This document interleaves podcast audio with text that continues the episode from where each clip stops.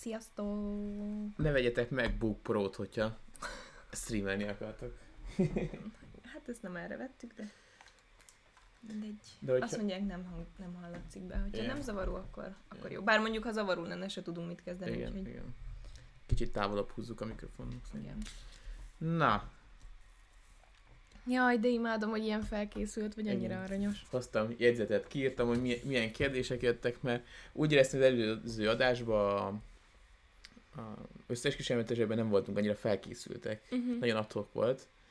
Igen, bár De- én élvezem, hogyha adhok be. De ott valahogy hogy is volt múlt héten? Van is emlékszem a múlt héten. Pont, hogy beestünk, otthonra jöttünk, az lehet? Nem, akkor mentünk áramot vadászni. Jaj, tényleg. Na, nem is olyan volt idő semmire. Igen. Igen. Na, a mai adásban az érettségiről, a felvételéről, meg az egyetemi létről fogunk beszélni. Uh-huh. Mert most már itt a felvételi időszaknak, vagy hát most kell megadni, hogy hova akar az ember jelentkezni. Azért És- tartom ezt most jó ötletnek, mert pont a felnőtt-felnőtt életmód és a, az egyetem kezdési életmód között vagyunk, vagy hogy mondjam. Tehát, hogy nem vagyunk már ugye tinédzserek, már túl vagyunk egy-egy egyetemen, de még azért fiatal felnőtteknek gondolom magunkat, akiknek azért eléggé közeli múlt ez az egész helyzet, az érettségi, meg az, az egyetem kezdetének a, az időszaka. Szóval szerintem eléggé reális lehet ennyi tapasztalattal erről beszélni. Igen. Meg ugye, most már mindjárt mondjuk, hogy kinek mi történt így az egyetem alatt, mert ugye ez nyilván csak nekünk egyértelmű, hogy velünk mi történt, de hogy, hogy mi nem az van, hogy kitáltuk 14 éves, hogy mi, mi akarunk lenni, jelentkeztünk az egyetemre, fölvettek, elvégezték, azt is utána abban a szakmában dolgozunk, ami Igen. úgy mondom az álom mindenkinek, hogy vele ez történjen, csak nagyon kevesekkel történik ez Pont meg. ezért megpróbálunk majd nagyon-nagyon hasznos életvezetési tanácsokat osztani, de semmi, amit mondunk, az nem készpénznek vevendő. Igen. Nem nem úgy vegyétek, hogy most- szakemberek, vagy I- ilyesmi, igen, csak igen. elmondjuk, hogy mi hogy gondolkodunk erről. Igen, Na, mesélj- hát a saját tapasztalataink alapján ez hogy alakult. Igen? Mesélj, Hédi! Kezdjem én? Igen, de csak így nagyon nagy vonalban, mert a kérdésekre úgy is csak így nagyon vonalban, hogy, Ah, hogy mikor érettségiztél, vagy utána mi történt. jó, és, jó, jó. Ú, ide akartam hozni az érettség eredményeinket, mert lesz olyan kérdés, hogy hogy küldtek az érettségéink, Ne! és akkor tudjuk a százalékokat. Hát kikeresem, tudod, meséld el a sztoridat. Ne. Szóval, öm... igen, valakik, igen, szóval, hogy látom, hogy már rögtön tudtok reflektálni erre a témára, tök jó, igen, most még pont időben vagyunk a, ahhoz, hogy erről így beszélgessünk, és visszanézhető nem lesz ez az adás, de visszahallgatható, igen, most már megpróbálom őket minden hétfőn, tehát a vasárnapi stream után egy nappal feltölteni, és akkor visszahallgatható Spotify-on, meg egy csomó ilyen um, podcast hallgathat, podcast közvetítő platformon, és ö, ezeket megtaláljátok majd egy linken, ami bent van a profilunkon elvileg Twitch-en is, szóval, vagy ott van, szóval bent van. Nos, hát én egész gyerekkoromban és fiatal, vagy hát tinédzser koromban állatokkal akartam foglalkozni. Öm, nagyon vicces, mert pont szerdán vettem föl egy új napló felolvasós részt, és ja igen, köszönöm, Twitch-en is visszanézhető lesz két hétig. Igen, csak azért két hétig, mert nem vagyunk valami partnerek, vagy ilyesmi, szóval, Igen. hogy majd ha egyszer partnerek leszünk, akkor örökre ott marad, és akkor mindenki visszanézheti. Igen, igen. Tehát, um, pont most vágok egy napló felolvasós videót, és abban megtaláltam azt a konkrét dátumot, amikor én elhatároztam, hogy ö, hogy ö, majmokkal akarok foglalkozni, illetve hogy ö, Ezért összejöttél velem. igen, meg az öcsémmel sokat foglalkoztam. Szóval, meg amikor eldöntöttem, hogy állatkerti gondozó szeretnék lenni, amiről ugye egyszer egy videót is készítettünk, amikor kicsit belekóstoltunk abba az életmódba, de hát Szóval, amikor erről beszéltem a szüleimmel, így az érettségi környékén, akkor így rávilágítottak arra, hogy mi lenne, hogyha akkor elmennék ilyen állatorvos irányba, mert hogy állatorvosi asszisztensként, vagy állatkerti gondozóként azért nem lehet annyira jól keresni, és engem mindig úgy próbáltak terelgetni a szüleim, hogy attól, hogy nő vagyok, attól még éljek azzal a lehetőséggel, hogy tanulni és dolgozni is képes vagyok már, és hogy eltartsam magamat, Úgyhogy ö, ilyen állatorvos irányba indultam el, és amikor először érettségiztem, akkor én 18 éves voltam, évesztes voltam egyébként, vagy évnyertes, tehát mehettem volna suliba, de egy évvel tovább tartottak az oviban. És pedig amúgy, szóval, hogy nem voltam ilyen visszamaradott, vagy hogy mondjam, Azt kérdezem, semmilyen hogy nagy vonalban mondd el, hogy mi történt veled. De én ilyen vonalakban akarom elmondani, mert ezek fontos részletek. Jó, csak hogy lesz ilyen kérdés, akkor most hiába írtam fel a kérdéseket, hogyha ami az adás második felébe lesz, hogyha te lelövöd az első öt percbe azt Jó, a kérdésre válasz. A lényeg az, hogy végül ugye egyáltalán nem ilyen karrierben kötöttem ki, kihagytam két évet is, mielőtt egyetemre mentem volna, tehát már 21 éves voltam, amikor egyetemre mentem, és ennyi. És, És és utána jelentkeztél. És utána jelentkeztem mesterképzésre, aminek szintén semmi köze ehhez. Mi van? Milyen egyetemre jártál? Kommunikáció és Igen, médiatudományt a BMR-re. tanultam. A BMN. Igen. igen. Ja, és hogy erre utána, igen, kiutatni? csak hogy tudják, hogy milyen egyetemre jártunk, ilyesmi, igen. És utána pedig most a Momira járok design és művészetmenedzsmentre. Igen, Ennyi? ennyi. Bocs, ne, nem tudtam, hogy mik az elvárásai a rendező úrnak. Hát azért tettem fel egyértelmű kérdést. Jó, jó. Én pedig a És nem vagyunk testvérek egyébként, nem tudom kívülről testvérek, mennyire testvérek látszik. extrákkal. Én pedig a Veszőnbe jelentkeztem vegyészmérnökire értségi után, föl is vettek, egy évig oda jártam, utána egy év után ott hagytam, egy, évet kihagytam, dolgoztam, és egy év után elmentem politológia szakra az ELTE AJK-ra, és utána pedig ELTE statisztikára járok most. Pont a lényeget hagytam ki. Melyik lényeget? Hát, hogy milyen szakra jártál. Ja. Jó, hát gondoltam időrendi sorrendben haladunk. Igen, szóval most mind a ketten a mesterünknek az utolsó fél év, szóval ha kopoljuk le, de valószínűleg nyáron már mind a kettőnk túl leszünk a mesteren. Mhm. És igen, már még de fel akartam írni. Igen, és... és akkor végre le tudjuk örökre az, az egyetemi, a felsőfokú tanulmányainkat. Hát Mert igen, tanulni, elvileg. élete végig tanul az ember, de Igen. Jó. Na, akkor időrendi sorrendben fogunk haladni, úgyhogy az első része a... Hát arra nagyon, nagyon sokat fogok arról beszélni, miért hagytam ott. Az egész adás azért van, mert teljesen ki fel vagyok háborodva egyébként a felső oktatásunkon, és, és rendelni akarok, és ezért van az egész adás igazából. Minden ilyesmire, amit most kérdeztek, ki fogunk térni, kivéve a macskára, aki csak az ASMR aláfestő hangot adja nekünk torombolás formájában. Szóval az első az érettségi, és akkor... Ezek most már a kérdések, amik mentén Igen, haladunk? igen, igen. Egy csomó kérdést feltettetek, és akkor a, azokat próbálunk végigmenni. A híd Instagramján mindig a szombaton lehet kérdést feltenni amúgy, hogyha valaki ezt nem szembesülne vele. Igen. Szóval most kezdjük az aktualitásokkal. Jellegi helyzet 2021, hogy szerintünk van-e esély a szóbeli keltülésére, illetve mi a véleményünk, szüksége van-e valami könnyítésre, vagy egyáltalán, hogy, hogy mi a helyzet ezzel. Uh-huh.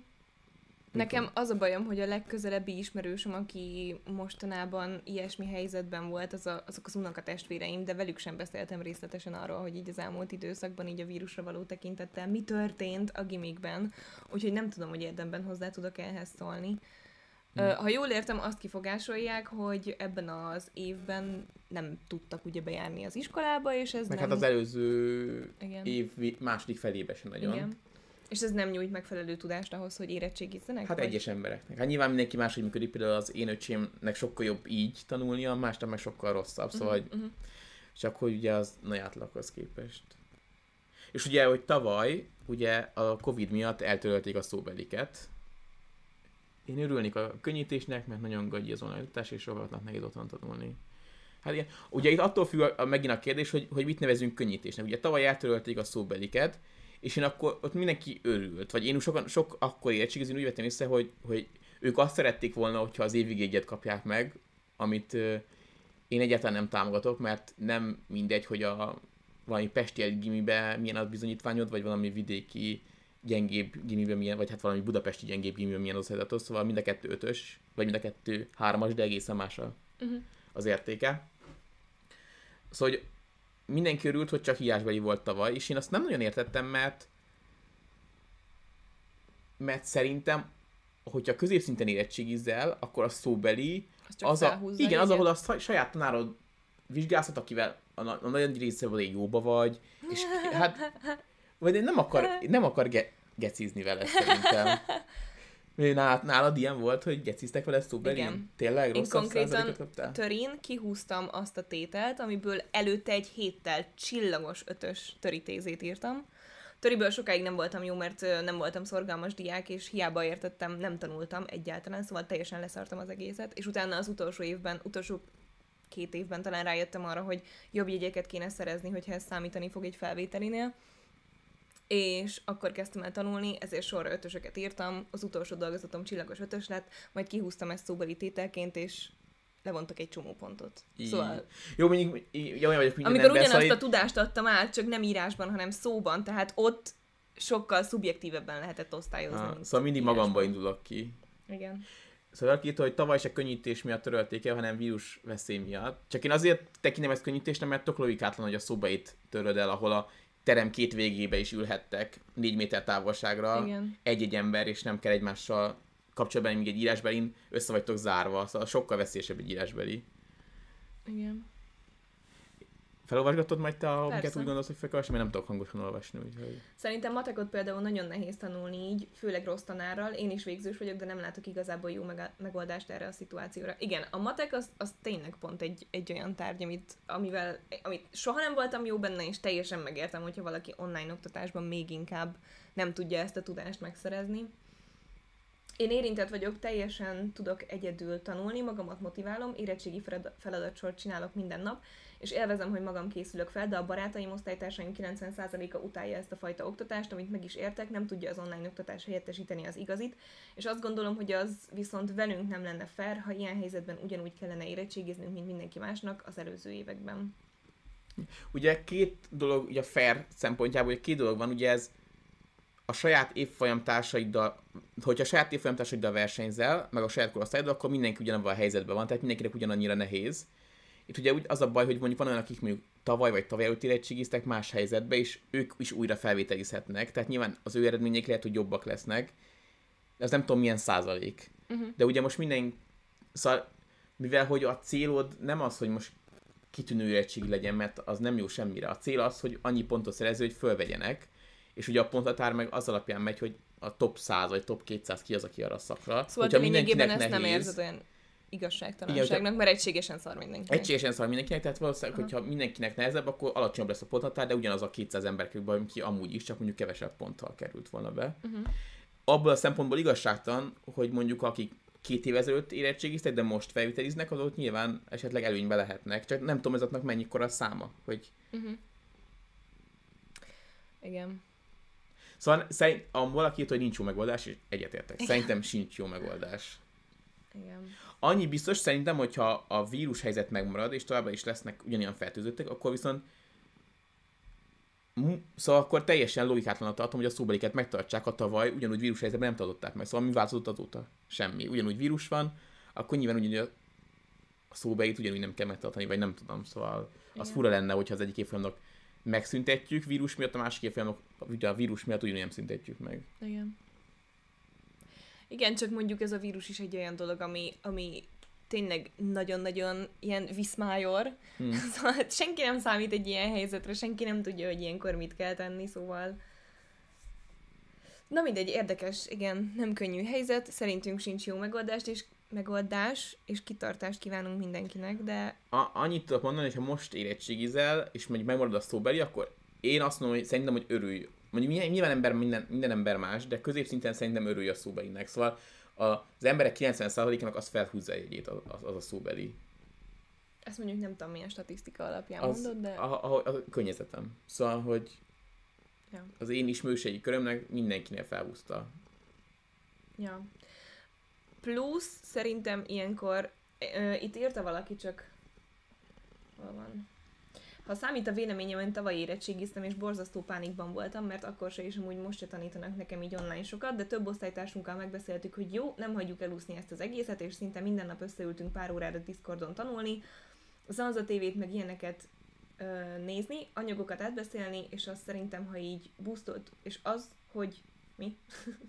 és azt szerintem, hogy így boostoltuk egymást, nagyon sokat segített. Igen, ezt akartam mondani, hogy, ha valakinek őszintén fontos az, hogy jól sikerüljen az érettségie, tudom, hogy akkori fejjel ebben nagyon nehéz belegondolni, de akkor igenis meg lehet tenni azt, ami, mindent, ami tőle telik, és összeülni barátokkal, összeülni korrepetitorral, akár szülőkkel, stb., és tényleg tenni azért, hogy az sikerüljön.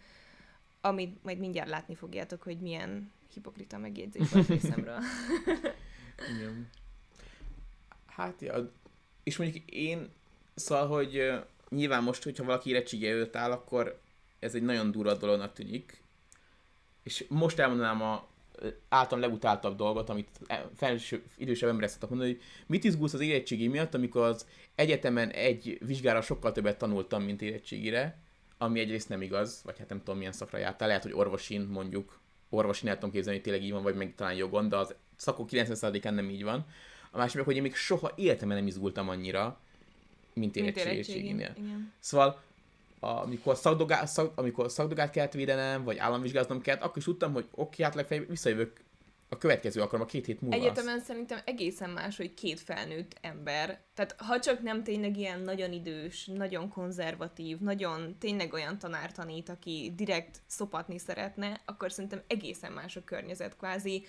Egyrészt beleszoksz abba, hogy vizsgahelyzetben vagy állandó jelleggel, másrészt meg tényleg két felnőtt ember beszélget ott magával, és kéri számon a másikat. Egészen más a közeg. Nálunk például egyetemen rögtön mondták, hogy hogy szokták ezt mondani? hogy itt mindenki egyetemi polgár, tehát mindenki tegeződik, hogyha valaki nem szereti, hogy tegezik, akkor külön jelzi, mint tanár, meg ilyesmi. Szóval ott, ott szerintem ez a helyzet tök más érzés, mint érettséginél. És, és én teljesen megértek mindenkit, aki izgul az érettségén, igenis van oka rá, csak nyilván ezt ezt a mentális terhet valahogy kezelni kell, és nem szabad ebbe így bele csúszni. Hmm. Szóval én elve avval sem értek egyet, hogy többet kell tanulni egy vizsgára, általában 50-60 oldalas helyzetekből tanultam föl az egyetemen a vizsgákra, és nem volt rajtam stressz, vagy hát hogyha volt is stressz, akkor egész más stressz. Viszont a, az érettségi szerintem középszinten nem nehéz. Szóval, hogyha az ember rutin szerez, és megcsinál 10 vagy 15 darab ilyen feladat a tavalyi éveket, akkor az egy teljesen teljesítető feladat, és mm. ezért mondom, hogy nyilván mindenki izgul, de olyan nehéz beszélni, hogy közben olvasom a csetet. Igen, szóval... nagyon, bo- ah, igen, én is azt szóval mondom, mi... hogy alig bírok rád figyelni, mert közben olvasom, hogy ki mit mond. Szóval mindenki izgul, és ez tök természetes is, de föl lehet rá készülni otthon is, mert nem, nem annyira kérik vissza azt a tananyagot, Tananyag. tananyagot, amit amúgy négy évig tanulsz. Vagy hát beszéltünk az érettségről, szóval a magyar, magyar írásbeli az egy szövegértés. Tehát, hogyha tudsz egy szöveget értelmezni magadba, és meg tudod csinálni, az a fele, aminek semmi köze ahhoz, hogy négy évig tanultál, a másik fele pedig egy érvelés, vagy egy verselemzés, ahol meg szintén csak az, hogy ki tudod-e fejezni a gondolataidat írásba. Nagyon kevés tárgyi tudással. A, a, a törérettségi nél szintén viszonylag kevés táji tudás van, mert ott az atlasz, és ott van a, az írá, a forrás elemzés. Tehát, hogyha tudsz forrás elemezni, ezt megtanultad rendesen, hogy hogy kell forrást elemezni, akkor ha nem is hibátlanra, de egy négyes körüli érettségit meg tudsz húzni, úgyhogy nagyon minimális tudásod van, csak az ott lévő szöveget, meg az atlasz tudod kezelni. Ami nagy könnyítés szerintem, valaki azt írja, hogy szerinte sokkal többet kell tanulni egyetemen. Ez egyrészt egyetem függő, másrészt szerintem nem feltétlen. Szóval egyetemen elég egy kettesért menni. Igen. De tényleg, onnantól kezdve, hogy egyetemre jársz, szerintem lófasz nem érdekel, hogy, hát hogy milyen hogyha olyan anyagi helyzetben vagy, hogy az ösztöndíj muszáj. Igen, ez tény. Az nyilván más. Ez tény, de akkor az, az ott eléggé más motiváció. Hmm. Um, és az érettségire gyakorlatilag meg kell tanulnod mindennek az alapját. Szóval ott, ott tényleg szükség van arra a lexikális tudásra, mondjuk magyar irodalomnál lehet, hogy pont nem, de mateknál, fizikánál, kémiánál, biológiánál, mindegyiknél azt a lexikális tudást azt soha nem engedheted el, mert ezt mindig hasznosítanod kell egyetemen is. Tehát annak benne kell lennie a fejedben, és szerintem ez a turva benne, hogy ezt, hogy ez tényleg olyan, hogy az nem olyan, mint egy vizsga, ahol, hogyha elfelejted a háromnegyedét egy hónap múlva, akkor mindegy, majd tapasztalatból feleleveníted, hanem amikor egy érettségire megszerzed a tudásodat, akkor azt már rögtön hasznosítanod kell az egyetemen, szerintem. Mm. Na mindegy. Um, Esotori. Na és utána, akkor most a matekhoz értünk Igen. a, a, a és akkor itt megint fel is szúrnék egy kérdést, hogy miért számít bele a felvételébe a matek érettség, mikor olyan szakra megyek, ahol nincs is matek? Hogy mi mit gondolunk, nyilván nem tudjuk a választ. És egyébként pont azért tettem ezt be, mert tényleg a... Szóval a, a, tényleg a matek az, ahol egyébként a legnagyobb tárgyi tudásra van szükséged. Szóval azt, azt vagy tudod, vagy nem még ha nem is olyan bonyolultak a feladatok mm. számomra, vagy de biztos valaki számára bonyolultak.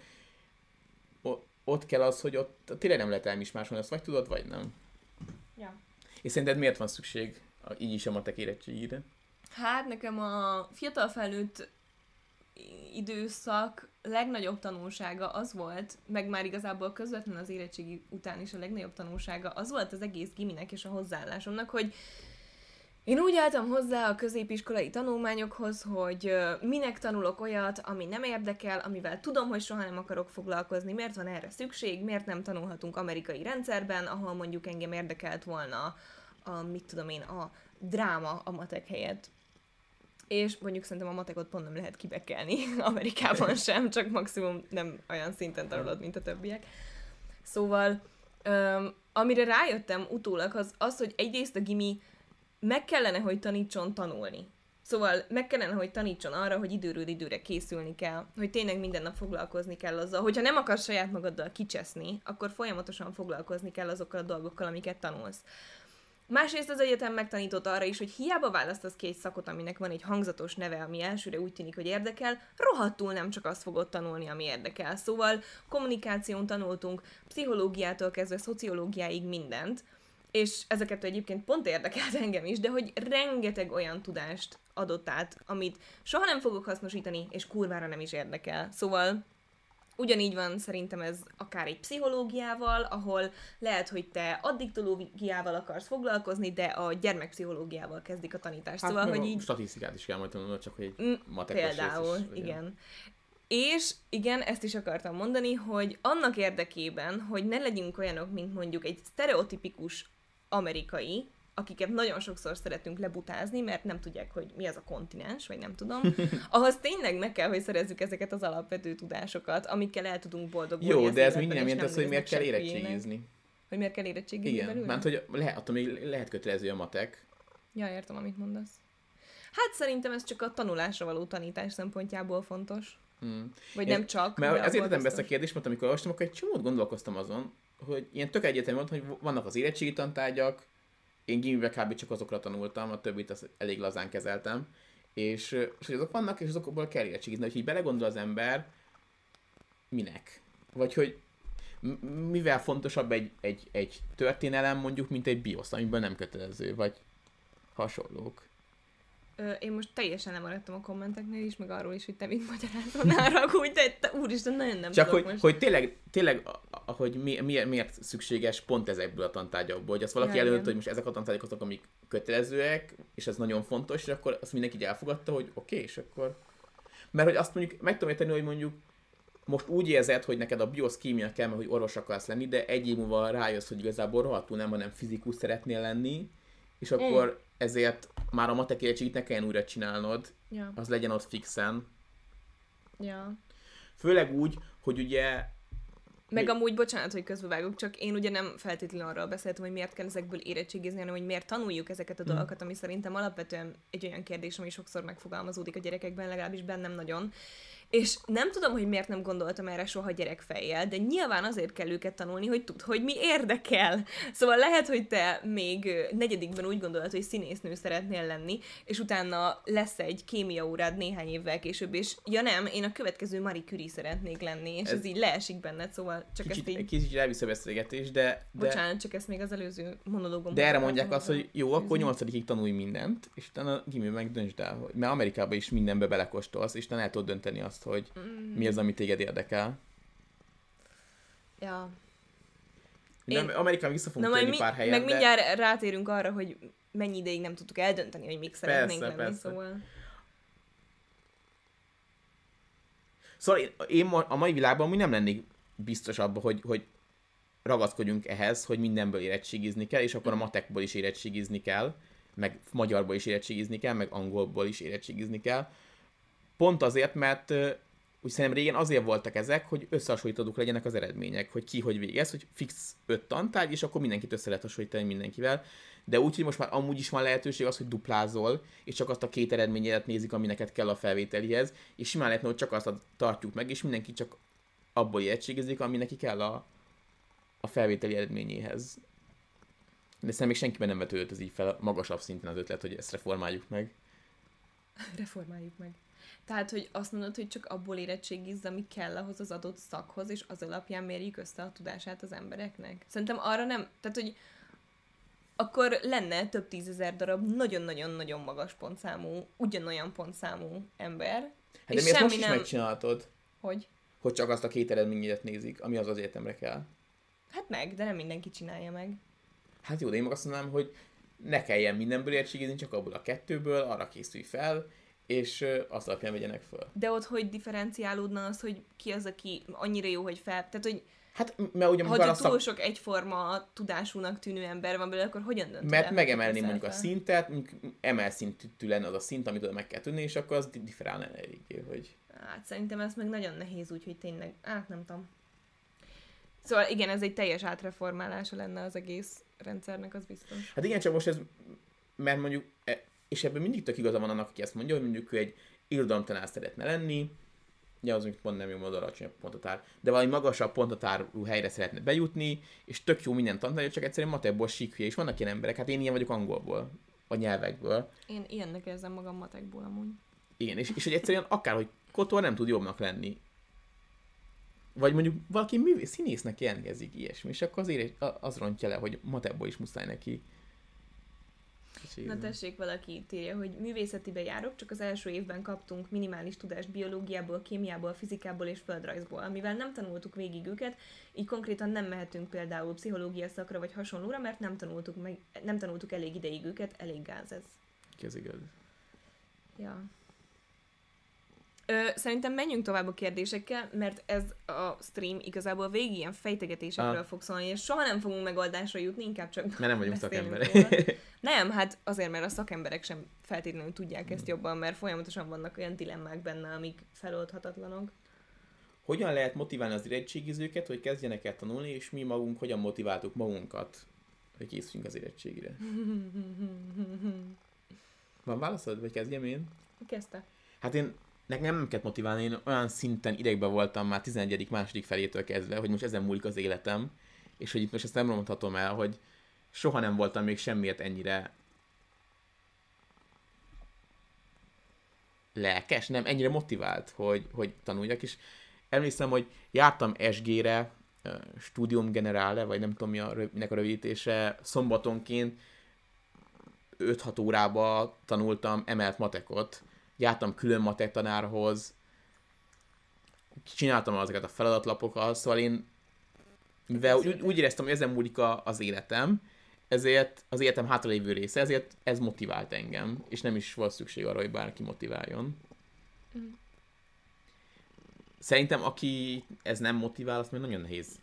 Mindenkinek, szóval hogyha vala, neked mondjuk valami az öcséd, vagy, vagy valaki valamelyik ismerősöd az, akit motiválni kell, hát az ember általában tudja, hogy mi az, ami motiválja a másikat. Uh-huh. Pénz, tárgyi nyeremény, félelem, megfélemlítés, szóval valami mindenkit motivál. Nem egyszerre érettségiztünk. Én egy Soma egy, egy évvel idősebb nálam. Hmm. Fú, valamit akartam mondani. Te hogyan, te hogyan motiváltad magad? Motivált voltál egyáltalán? Nem is emlékszem már, olyan rég volt. Hát én ezt is felnőtt fejjel értettem csak meg, hogy akkor mi ment végbe bennem. És én beleestem abba a tipikus helyzetbe, amiben szerintem nagyon sokan, és ahogy egyre változik a világ, szerintem egyre többen, hogy lényegében halvány gőzem nem volt arról, hogy mi szeretnék lenni.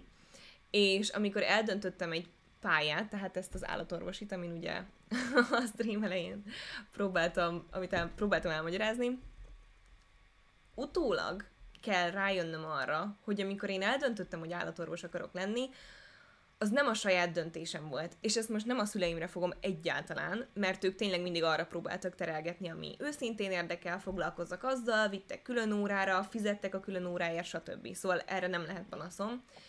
Inkább az, hogy bennem volt az a félelem, hogy esetleg olyan helyre megyek, ami, amit nem élvezek, bennem volt ez a félelem, hogy elmegyek valami olyat tanulni, amivel később nem tudok pénzt keresni, ami nem, nem tudom igazából miért volt bennem mindig ez a félelem, nekem mindig nagyon fontos volt, hogy, hogy egyszer legyen egy olyan munkám, amivel tényleg őszintén el tudom tartani magamat, vagy akár nem csak magamat, de egy egész családot. Szóval én sose éreztem azt, hogy, hogy házi asszony vagy anyuka szeretnék lenni, vagy ilyesmi.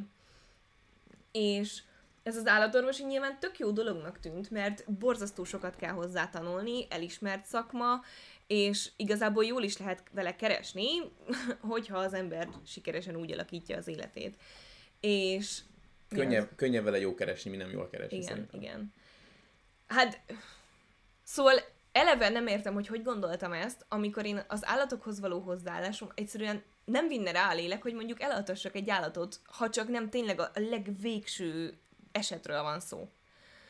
Másrészt nem értem, hogy hogy gondoltam, hogy én örömmel végig tanulnám azt az alaphangon hat évet, amit egy állatorvosi diploma megszerzéséhez meg, ö, meg kell tenni, amikor szerintem hetedik osztálytól fogva semmi szorgalom nem volt bennem, de semmi. Tehát azokból a tárgyakból voltam jó, amikhez volt vagy valamilyen adottságom, például nyelvek, vagy amik minimális szinten érdekeltek, mint például nyelvtan vagy irodalom, amik folyamatosan az életem részét képezték, mert rengeteget olvastam például. Szóval minden más, mint a matek, meg a töri, leszartam. Hármas voltam belőle, mert nem érdekelt, és hármast úgy szereztem meg, hogy tényleg egy szót nem tanultam, és amikor bementem, akkor vagy puskáztam, vagy, vagy saját kútfőből megírtam. Szóval nem értem, hogy hogy gondoltam azt, hogy bennem megvan a kapacitás arra, megvan egyáltalán a, nem tudom, az érzék ahhoz, hogy szorgalmas legyek később, és ezt teljesen röhelyesnek látom utólag, hogy egyáltalán őszintén állatorvosira akartam menni. És egyébként életem legjobb döntése volt, hogy nem oda mentem, mert Somával sokszor beszélünk arról, hogy mi lenne, hogyha most még mindig állatorvosin tanulnék, akkor valószínűleg még mindig otthon élnénk, tehát a 20-as éveink közepén, vagy abból az egy fizetésből próbálnánk eltartani magunkat, amit Soma keres, és akkor nyilván mondjuk olyan luxus dolgok idézőjelben, mint állatok, vagy Budapest belvárosában élni, vagy étterem, vagy nem tudom, heti egyszeri mozizás, azok így nem férnének bele a költségvetésbe, ami amiben egyszerűen ijesztő belegondolni. És most sem a gazdagok gazdagának az életét éljük, hanem egy teljesen középosztálybeli életet, szóval. Ha állatorvosira mentem volna, ez mind nem lenne meg. Ennek ellenére senkit nem eltántorítani szeretnék ettől a pályától, vagy bármilyen más nehéz és tanulós pályától, mindössze azt mondom, hogy gondoljátok át, hogy ha eddig nem volt meg bennetek a szorgalom és motiváció ahhoz, hogy tanuljatok, akkor vajon az egyetemen meg lesz-e? Mert hogyha az egyetemen nem lesz meg, akkor kurva könnyű kibukni akár fél év után, amikor rájössz arra, hogy igenis kell szociológián is mondjuk statisztikát tanulni. Meg hasonlók. Hélitől megkérdeztem, hogy hogyan motiválta magát, és lelőtt 10 kérdést a következőbe, de nem tudtuk meg, hogy hogyan motiváltad magad érettségére. Úgy motiváltam magam, hogy tudtam, hogy túl kell lennem az érettségén, és minél jobb pontokat kell szereznem. Egyébként, amikor kitaláltam, hogy állatorvos akarok lenni, az 12. év végén volt, tehát amikor már Emlékszem. tényleg tudtam, hogy oda szeretnék menni. Tényleg tudtam, hogy oda szeretnék menni, idézőjelben, és akkor igazából az motivált, hogy, hogy tudtam, hogy vagyok annyira okos, hogy jól teljesítsek, viszont azt is tudtam, hogy mondjuk bioszból, kémiából, fizikából nem figyeltem oda soha eléggé ahhoz, hogy igazán jól teljesítsek, úgyhogy Soma segített nagyon sokat tanulni. Nekem mindig kell az, hogy kikérdezzenek. Szóval emlékszem, hogy a törit is te kérdezted ki, talán még az irodalmat is, amikor én ugye kiegyzeteltem a, a Törit nagyjából újra meg kell tanítanom neked, szóval így minden adagot így át kell beszélnünk újra, hogy mi is volt. Ja. Igen. És, és ezen kívül semmi nem motivált, és akkor még én szívesen, most szerintem ide passzol, úgyhogy elmondom, hogy mi történt velem azután, hogy először érettségiztem, mert ugye mondtam, hogy kihagytam két évet. Abban a két évben én folyamatosan bioszt és kémiát tanultam külön tanárnál, elég jó külön tanárnál, és mégsem tudtam összehozni egy olyan érettségit, hogy elmenjek állatorvosira. Ha jól emlékszem, az utolsó alkalommal, amikor meg, megjelöltem az állatorvosit, nem, az utolsó előtti alkalommal, amikor megjelöltem az állatorvosit, akkor bejelöltem vidéki orvosi egyetemeket is, amiknek alacsonyabb volt a ponthatára, mint az állatorvosnak, és az egyikre fel is vettek, a legalacsonyabbra, nem talán Szeged volt, nem tudom pontosan, nem vagyok benne biztos. És akkor, akkor volt az első, amikor rádöbbentem, hogy te hülye vagy, bazd meg, hogy miért, miért mennél te orvosira? Csak azért, mert tanultad két évig a bioszt meg a kémiát? Te hülye vagy? És utána eltöltenéd az életed egy jelentős részét valami olyannal, amit, ami nem érdekel? És utána lehet, hogy egy csomó pénzt kéne visszafizetni, meg hasonlók, mert akkor már ugye bejött ez.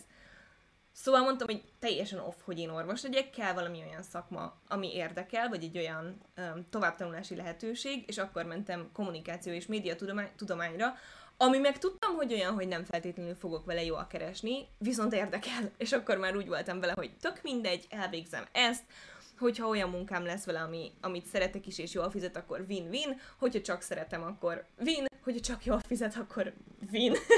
szóval, hogy akkor már így lejjebb adtam az elvárásaimból elég erőteljesen. Igen. Ennyi volt az élettörténetem. Még el fogod ezt mondani, mert van pár ilyen kérdés. Jó. Úgyhogy. Majd akkor te válaszolsz rájuk. Melyik érettségi volt nekünk nehéz? Melyiket érez- érezted úgy, hogy nehéz? Hát a matekom négyes lett, szóval ez biztos valamilyen szinten Ó, és akkor itt- volt. Milyenek lettek az érettségieink? De nekem ez nem az összes. Ez a tiéd, várjál. És akkor tudod is mondani, hogy melyik volt nehéz, vagy melyik nem. Igen. Igen, ez nem az. Mindegy, hát az általánosokat mond. az. Az első oldal. Égyek alapján melyik tűn nehéznek? Matematika 72% jó. Biológia szintén 4-es. Úgyhogy ez a kettő volt ezek szerint nehéz. De az emelt volt mindkettő, vagy? Mm, nem, a matek az nyilván...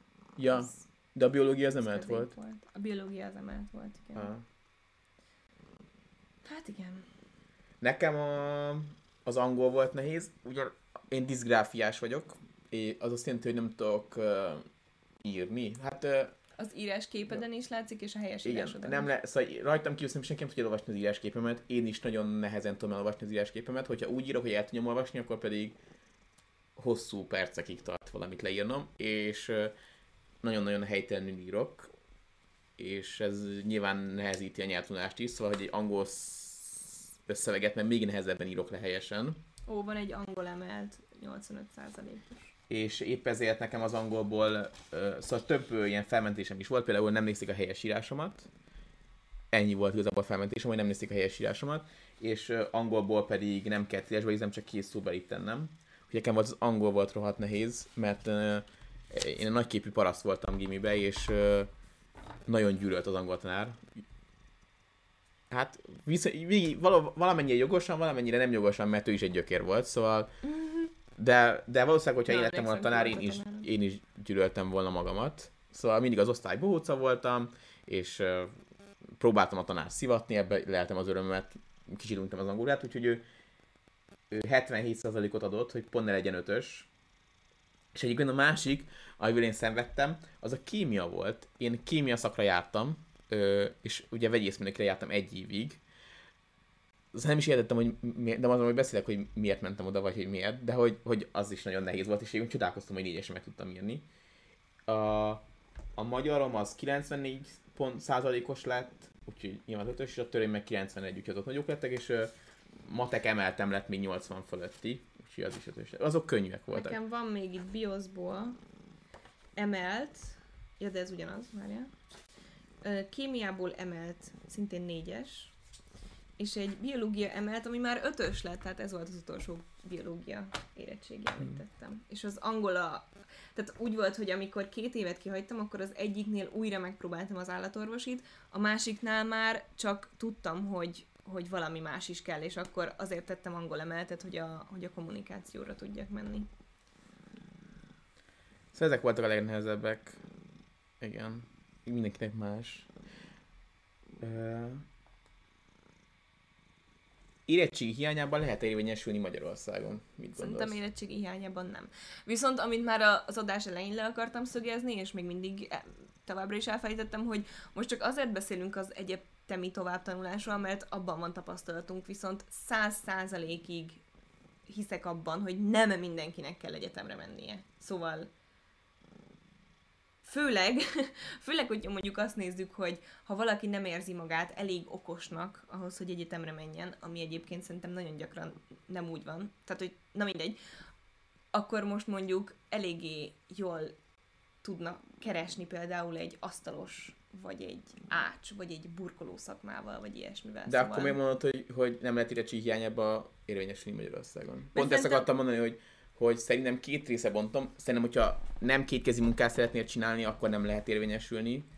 Azért az érettségi az nem egyetemi végzettség. Szerintem az érettségi az De, de most, hogyha most mi felbírelünk egy, egy, egy burkolót, hogyha esetleg majd elköltözünk, és és megnézik a munkáját, és Instagramon is nagyon tetszik, akkor már fűn, és a, nagyon jó burkolt van amúgy érettségid? Mert hogy nem, mondhatom, de, nem, nem, nem, és nem akarok nagyon előítéletesnek tűnni, de lehet, hogy ez az lesz, de szerintem aki képtelen elvégezni egy, egy középfokú tanulmányt, az, az tényleg nem feltétlenül annyira értelmes, hogy mondjuk a pénzügyeit el tudja menedzselni, vagy, Hát de egy csomó Nem azt mondom, hogy lehetetlen, csak azt mondom, hogy szerintem szükség, nem véletlenül van szükség arra. Hát jó, hogyha egy szakmunkásba jársz, akkor nincs is lehetőség érettségizni. Most nem tudom most már, hogy hívják a szakmunkásokat, de annak idén szakmunkás, ugye három év folyam volt, három évig volt, mert tudod a szakmát, és nem mentél el érettségizni. Oh, nem volt olyan tudásod, hogy elmenj érettségizni, hogy külön kellett esti bejárnod. Akkor visszaszívom. Én azt hittem, hogy az úgy van, hogy a szakmunkásoknál az érettségi az ilyen alapvető dolog. Tehát, hogy ugyanúgy az nem. van vége, csak nem. akkor visszaszívom. Most nem, most nem szakmunkásnak hívják, nem vannak valami más neve, és nem tudom, ide a mi időnkben, az három év a volt. időnkben. Az három év volt, és nem, nem volt érettségi a végén, hanem egy kapta egy szakmunkás bizonyítványt.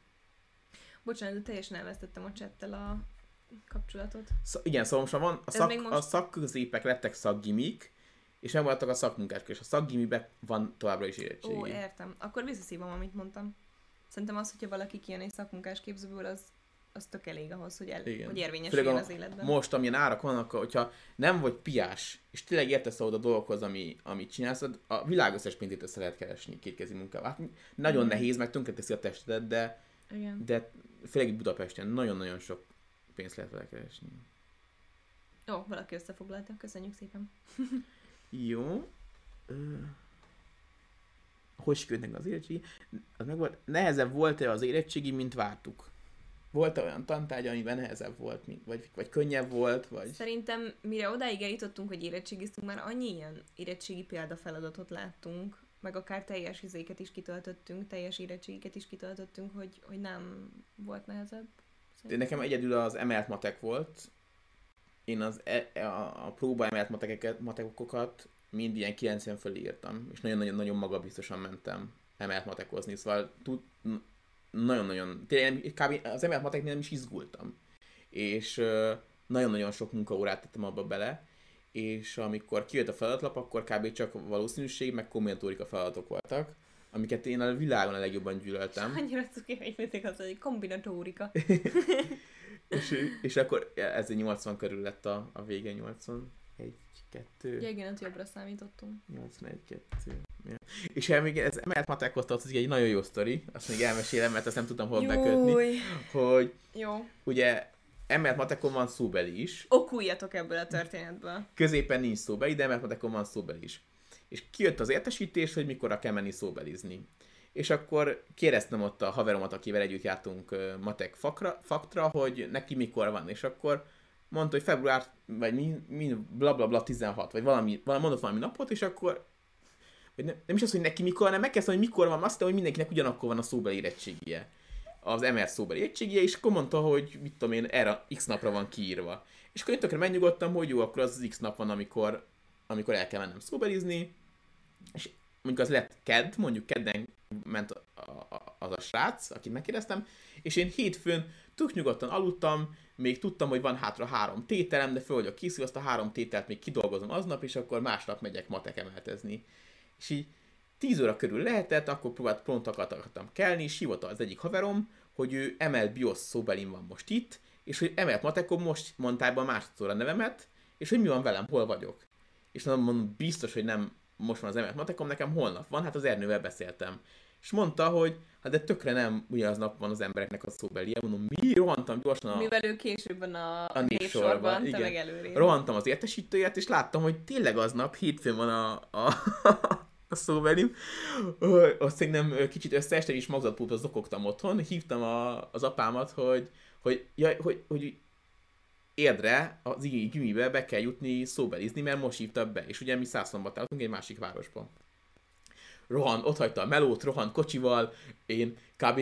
öltönyt próbáltam magamra venni a kocsiba, mamuszba, rohantam be a, a, a gimibe, lóhalába az, az, az, az osztályfőnököm már így várt, így, így nézte az óráját, hogy mikor érek be, hogy mi van velem, hol vagyok, és akkor ott le is baszott gyorsan, mondta, hogy kotrúgya be, kérek elnézést, és akkor hát, ha beengednek, és egyébként nagyon-nagyon tündérjek voltak amúgy a tanárok, mondták, hogy hú, jó, hogy megjöttem, nyugodjak meg, üljek le, fűjjam ki magam, mint egy 10 percig, és utána behívnak, és minden happy end volna, kivéve, hogyha nem abból a három tételből húzom ki az egyiket, amit aznap terveztem kidolgozni. És még annyi volt a szerencsém, hogy három rohadt könnyűt hagytam a végére direkt, úgyhogy nagyjából tudtam mindent, csak ugye emelt matekon vannak ilyenek, hogy hogy mondjuk annak a matematikai problémának mi a gyakorlati használata, és azok mind ilyen fasságok, és hogyha nem készülsz fel rá, akkor így fejből nem tudod kivágni, hogy azt mondja, hol lehet használni valójában. Szóval ilyenekre nem tudtam a választ. De, de így se lett rossz az elmatekom szerencsére. Olyan, egyik legrosszabb napja volt. Szörnyű. És egyébként nem vagyok benne biztos, hogy az így legális beengedni valakit érettségizni. Hát, mert aznap értem volt. Ja, ja. Hát nagyon rendesek voltak, biztos. Neveket nem mondunk, de rendesek voltak. Igen. Mm. Kérdés, vagy próbáljuk meg végigolvasni a csetet, mert közben Ja, ilyen- lehetetlen. Úgyhogy majd, hogyha remélem, hogyha valami kiszúrunk, akkor Mhm. igen. És akkor volt egy ilyen kérdés, hogy hogyan legyek nyugodt érettséget, vagy ti hogyan nyugtattátok meg magatokat, vagy ilyesmi. Ebben még most se vagyok jó. Igen. Én néha nem is szeretném, maga... szóval én sokkal jobban teljesítek ré- ö, stressz helyzetben, olyan dolgok eszembe jutnak. Imádok például szóbelizni, szóbeli vizsgázni egyetemen. Erre csak ilyen kliséket lehet hozni, hogy egyél rendesen, egészségesen, próbáld kialudni magad, meditálj, meg ilyen dolgok, de én ezt még felnőtt fejjel is hiába tudom, hogy jó, és így kéne csinálni, képtelen vagyok gyakran, szóval... Hmm. Szerintem minél többet kerülsz stressz helyzetbe, annál jobban fel tudsz rá készülni. Nyilván most már, hogyha most idén érettségizel, aki ezt tette fel a kérdést, akkor hát ott már vesz van a dolog, mert nem tudsz annyira bekerülni stressz helyzetbe, de de épp ez, hogyha valaki mondjuk sportol, meg ilyesmi. Ja igen, és akkor mesélt, vagy ez majd még, a... mert Még most lesz, kérdezték. de igen. Jó. Hogy hova mentél utána. De Ö- egyébként minden évben van egy-két ember, aki annyira elblokkol az érettségén, hogy teljesen elcseszi. Arra figyelj, ne te legyél az. Szerintem minden évben van egy-kettő ember, aki amúgy jó tanuló, de egyszerűen annyira összeske a stressznél, hogy nem, tud, nem tudja meg, megugrani. Valaki kérdezett olyat, hogy érettségi tippek rossz tanulóknak. Szerintem egyrészt, ha rossz tanuló valaki, akkor Ne menjen egyetemre. ne feltétlenül menjen egyetemre, igen. és akkor, akkor az érettségit kettest úgyis megcsinálod, szóval... Plusz nem tudom, hogy nem emlékszem, hogy gimiben tanítanak-e ilyet, de ugye egy csomó um, módszer van arra, hogy kideríts, hogy te milyen tanulási folyamatban vagy jobb. Tehát van, akinek számít az, hogy leírja el, van, akinek a hallgatása fontos, van, akinek az, hogy vizuálisan, hogy lássa azt, amit tanul, szóval rá kell jönni arra, hogy neked hogyan um, célra vezetőbb tanulnod, és megpróbálni azt követni. Tehát hogyha mondjuk vizuális típus, hogy akkor nézzél meg dokumentumfilmeket az Hmm. adott témáról. Meg én azt gondolom, hogy az érettségig annyira példa.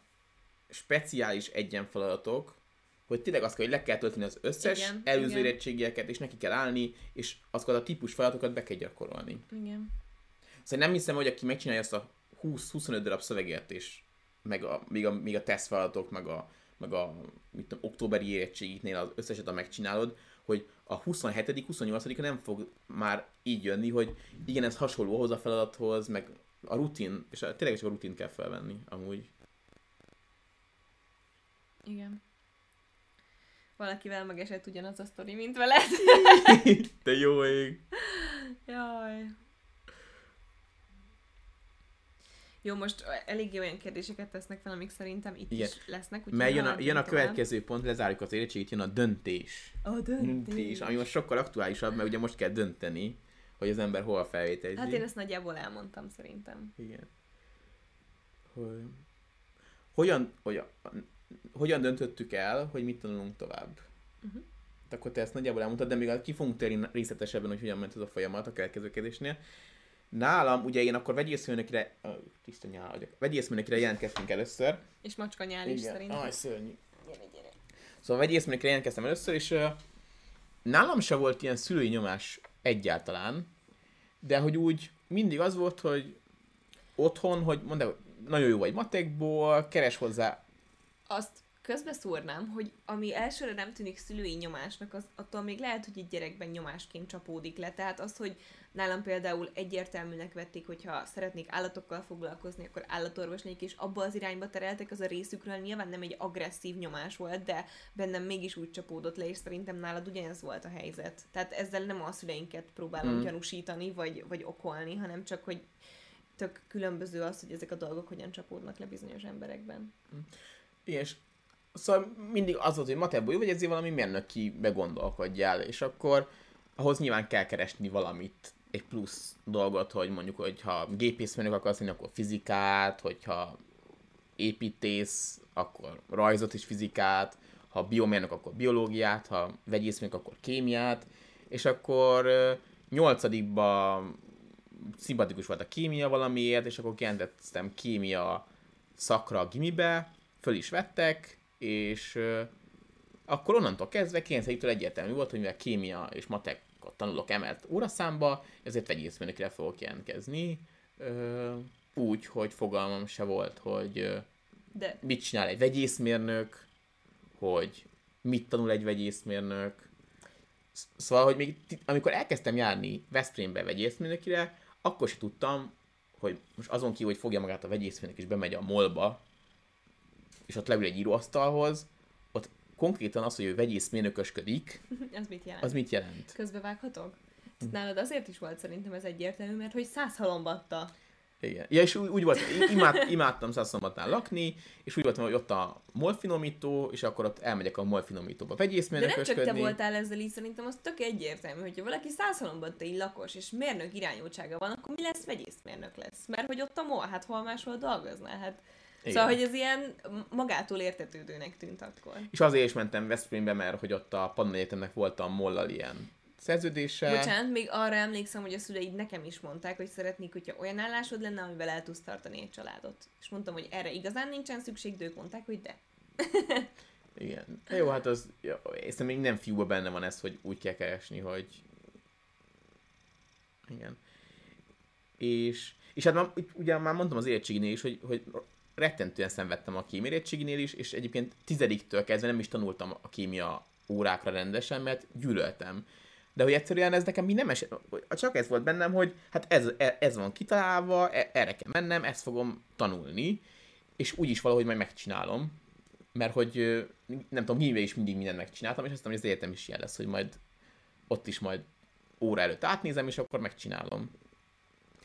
És igen, így döntöttem el, hogy és akkor volt egy ilyen kérdés, hogy volt-e, hogy meg, és akkor ismertem ezt az egész sztorit, hogy volt-e, hogy meginoktunk, meg ilyesmi, és akkor én nyilván vegyészmérnökinél meginoktam, ott is hagytam, hogy mikor meg oda mentem a vegyészmérnökire, akkor láttam, hogy egyszerűen olyan szintű kémia van, amit én nem vagyok hajlandó beseggelni. Mert egyszerűen nem érdekel. És, és én olyan típusú ember vagyok, aki ne, és nagyon illem azokat az embereket, akik képesek erre. Mindig is ilyen ember akartam lenni, aki Szorgalmas. A, hát aki szorgalmas, igen. És egyszerűen nem vagyok egy szorgalmas ember, én hogyha Ezzel nem érdekel... Igen, nem fogom megtanulni. És az első fél évben még szenvedtem, még küzdöttem, és viszonylag meg is lett minden tantárgyam, és emlékszem, hogy a, azt tette be az első fél év végén a kaput, hogy a, hogy a matek a, analiti, a, a, a matek analízis szóbelin ö, meghúztak, úgyhogy a, a gyakorlaton az egyik legjobb voltam, szóval szerintem nekem lett egyébként a legjobb eredményem, de egyszerűen nem voltam hajlandó azt a 40 oldalnyi definíciót bemagolni, mert, mert nem láttam az értelmét, nem is értettem, amit le van írva. És, és elmentem putvizsgára, megmutattak, és utána így sétáltam hazafelé, vittem a híd, és pont mondtam, hogy mi a faszért vagyok itt? Vagy hogy miért akarom ezt tanulni? És akkor a második fél évben szerintem nem teljesítettem kb. egyetlen egy tantárgyat se, kivéve egyet. De ezt azért előlem szerintem részben titkoltam. Mindenkől titkoltam, ott magamba szenvedtem ott Veszprémbe. Vagy hát nem szenvedtem, mert imádtam ott lakni, de a tanulmányi részével Várjál, szenvedtem. hozzak ide valamit, amit ehhez hozzá kell fűzni. És uh, második fél évben egyetlen egy tantárgyat teljesítettem, a politológiát, mert az volt az egyetlen tantárgy, amit élveztem tanultam rá, élveztem bejárni, és akkor második fél év végén így elgondoltam, hogy mi a francia tanulok ennyi hülyeséget, ami nem tan- tetszik, és miért tanulom azt, ami tetszik. És amúgy ezt kaptam a gólyatáborba. Tartsd közelebb, nem tudom, hogy olvasható-e. Az, az van ráírva, hogy Oklevél Herceg Soma részére, aki a Pannonon Egyetem 2012. évi gólyatáborba kiérdemelte a legnagyobb parti arc Ó, hát, Szóval Somának e- ez volt a, a Pannon Egyetem karrierjének, Pannon Egyetemi karrierjének csúcsa, Igen. hogy ő volt a legnagyobb parti arc a gólyatáborban, innentől kezdve lefelé ívelt a karrierje. És ö, szakkoliba jártam ráadásul, ami azt jelenti, hogy olyan kollégium, ahol a legjobban teljesítő diákokat szedik össze, és ott ilyen külön feladatokat kell csinálniuk, és cserébe ezért az önéletrajzukban jól néz ki, hogy ott végeztek. Hogy is hívták? Kodolány? nem, ja, ja, Nem K betűs?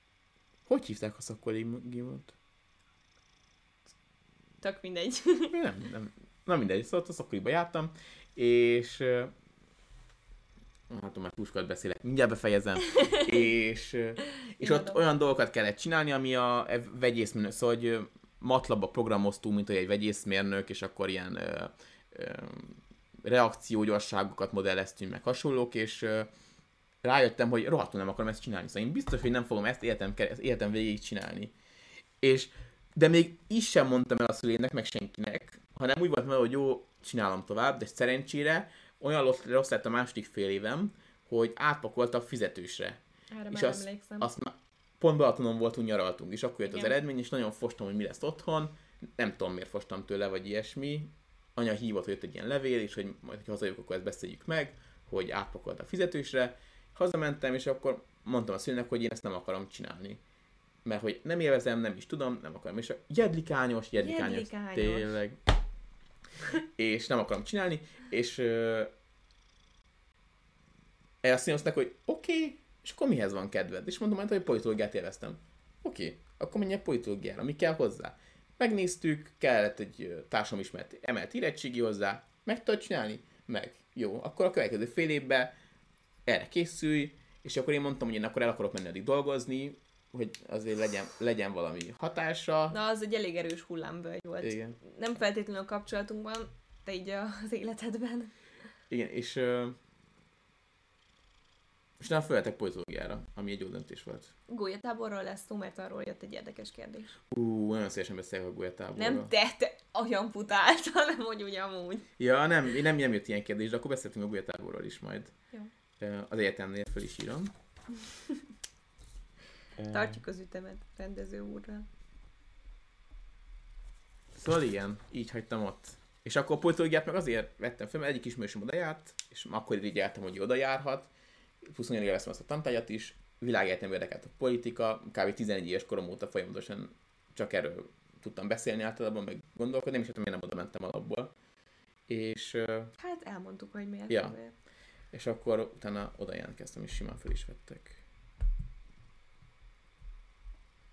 És egyébként akkor mesélj el, hogy a Hédinek hogy volt az a döntés, miután szembesült avval, Hogy nem Hol? akarok állatorvos lenni. igen, hogy mi történt ezután. Mármint akkor még nem azzal szembesültem, hogy nem akarok, hanem azt hittem, hogy nem tudok az lenni, vagy hogy mondjam. Igen, Szóval igen. Szóval, hogy akkor úgy éreztem, hogy képtelen vagyok olyan érettségit írni, hogy felvegyenek. igen.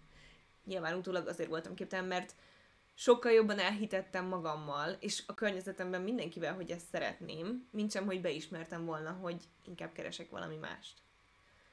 Na mindegy.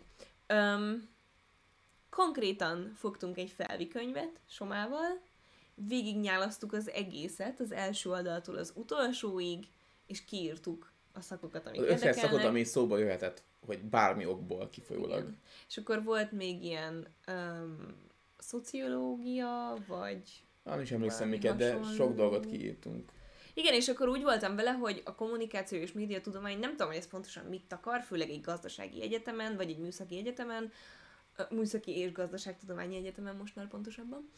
Öm, de hogy beszélni mindig szerettem, a kamera előtt nincsen semmiféle félelmem, hogyha esetleg ilyen médiásabb irányba megy el, de egyébként Szerintem a BM-en eléggé ilyen gazdasági kommunikáció jellegű a képzés, míg egyébként van barátom, aki az eltén végezte el ugyanezt, ott sokkal bölcsészebb, így a média tudományhoz annyira egyiknek sem volt köze, tehát nekünk volt ilyen médiatörink, ahol a kamera obszkúrától kezdve a tudom én meddig tanultuk így a média történelmét, de hogy ez nem sok hasznosítható tudást ad, inkább lexi- lexikálisat.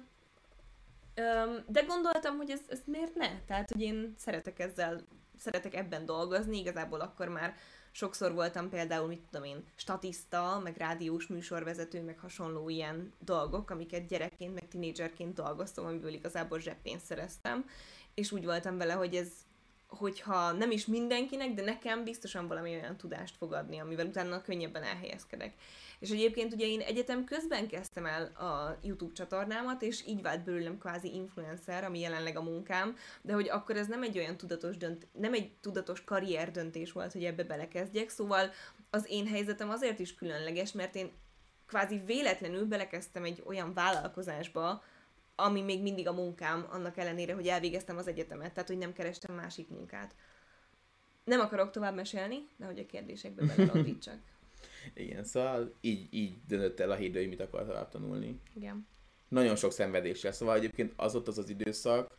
Az nekem iszonyat mélypont volt. Igen, ott az uh, nagyon durva volt. Ugye volt egy év, amikor folyamatosan készültél a bioszkémiával, nem sikerült, és akkor mondtuk, hogy jó legyen még egy év, de akkor találjunk egy B lehetőséget. És, és abban az évben úgy éreztem, hogy az, amit akkor belerakok a bioszkémiába, az a maximum, de utólag visszatekintve egyáltalán nem a maximum volt, csak ennyire érdekelt. Tehát, hogy mm.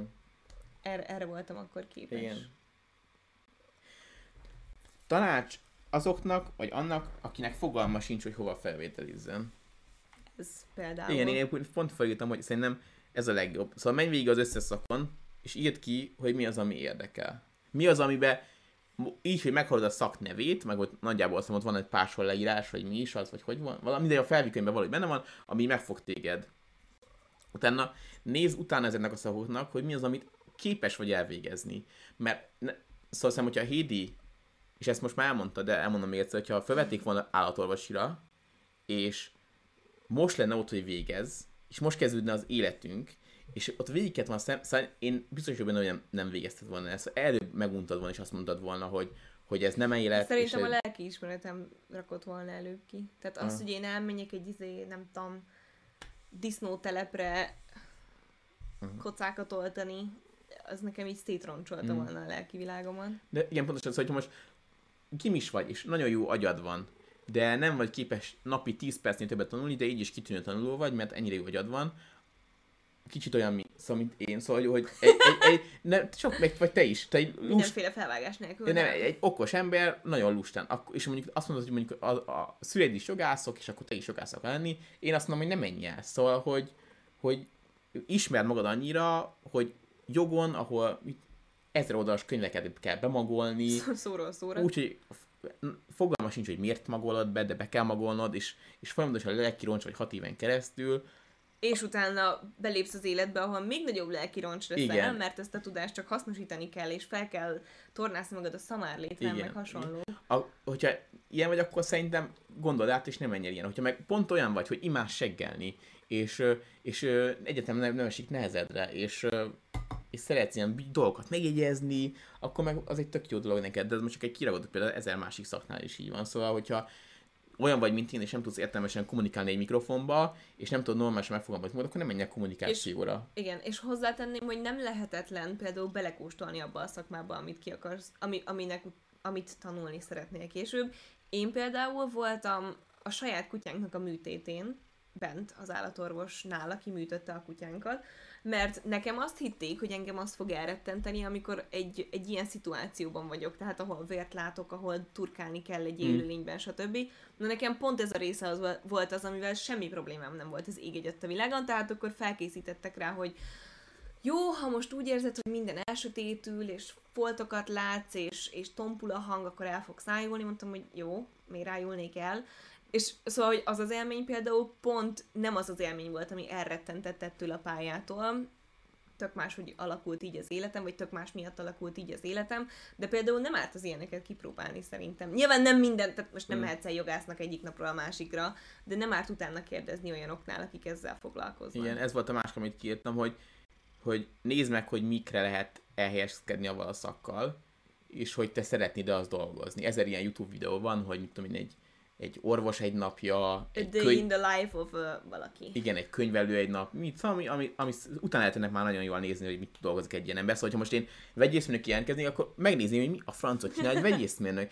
Mert még most sem vagyok teljesen tisztában, hogy mit csinál egy vegyészmérnök. Igen. És, és valószínűleg látnám, hogy atya úristen, ott ül egy gép előtt, és nyomkodja a számokat. Adatokat és elemez. el, hát, és nem is az, hogy adatokat elemez, hanem ilyen modelleket rak össze, hogy milyen sebességgel fusson keresztül az olaj azon a csövön, hogy hatékonyabb legyen, hogy a folyamatmérnök. Szóval kitépném a hajamat, hogyha ezt kéne csinálni egész életemben, mert nem nekem való, uh-huh. és akkor tudnám, hogy nem azt akarom csinálni. Szóval ezt mindenképpen nézd meg, és a másik, amit, hogy, hogy fel fognak-e venni.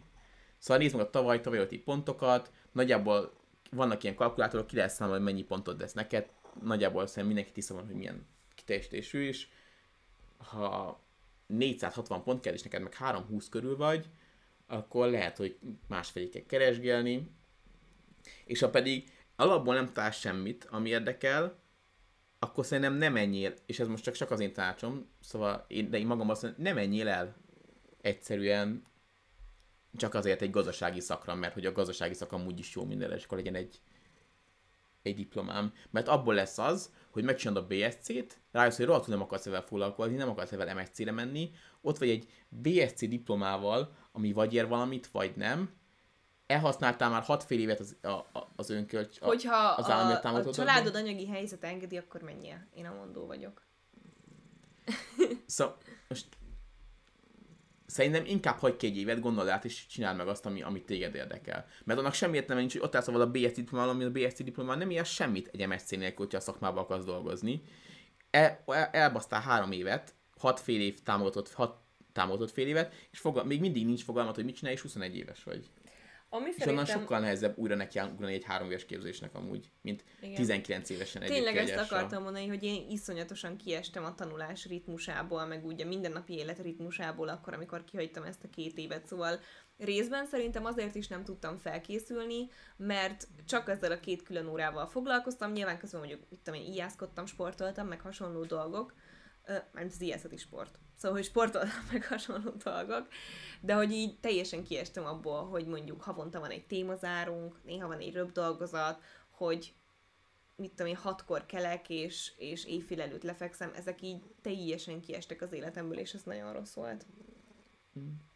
És még azt írtam, hogyha, hogyha pedig tényleg nem érdekel semmi, nem muszáj egyetemre menni. Például a, a eddigi OK-éval nekem nagyon-nagyon rossz tapasztalatom volt, de ugye most alakítják át, lehet, hogy most már használhatóbbak lesznek, érdemes ott is Tényleg te körülnézni. okájézni is voltál. Én voltam ukáizni, és egy nagy fasság volt, Én szóval teljes, teljesen hülyeség volt.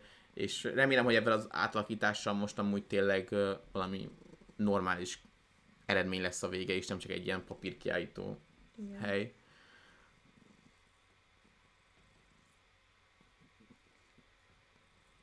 Igen. Um, Szó- Szerintem nagyon sokan azért mennek el egyetemre, hogy legyen diplomájuk, és ez egy rossz taktika.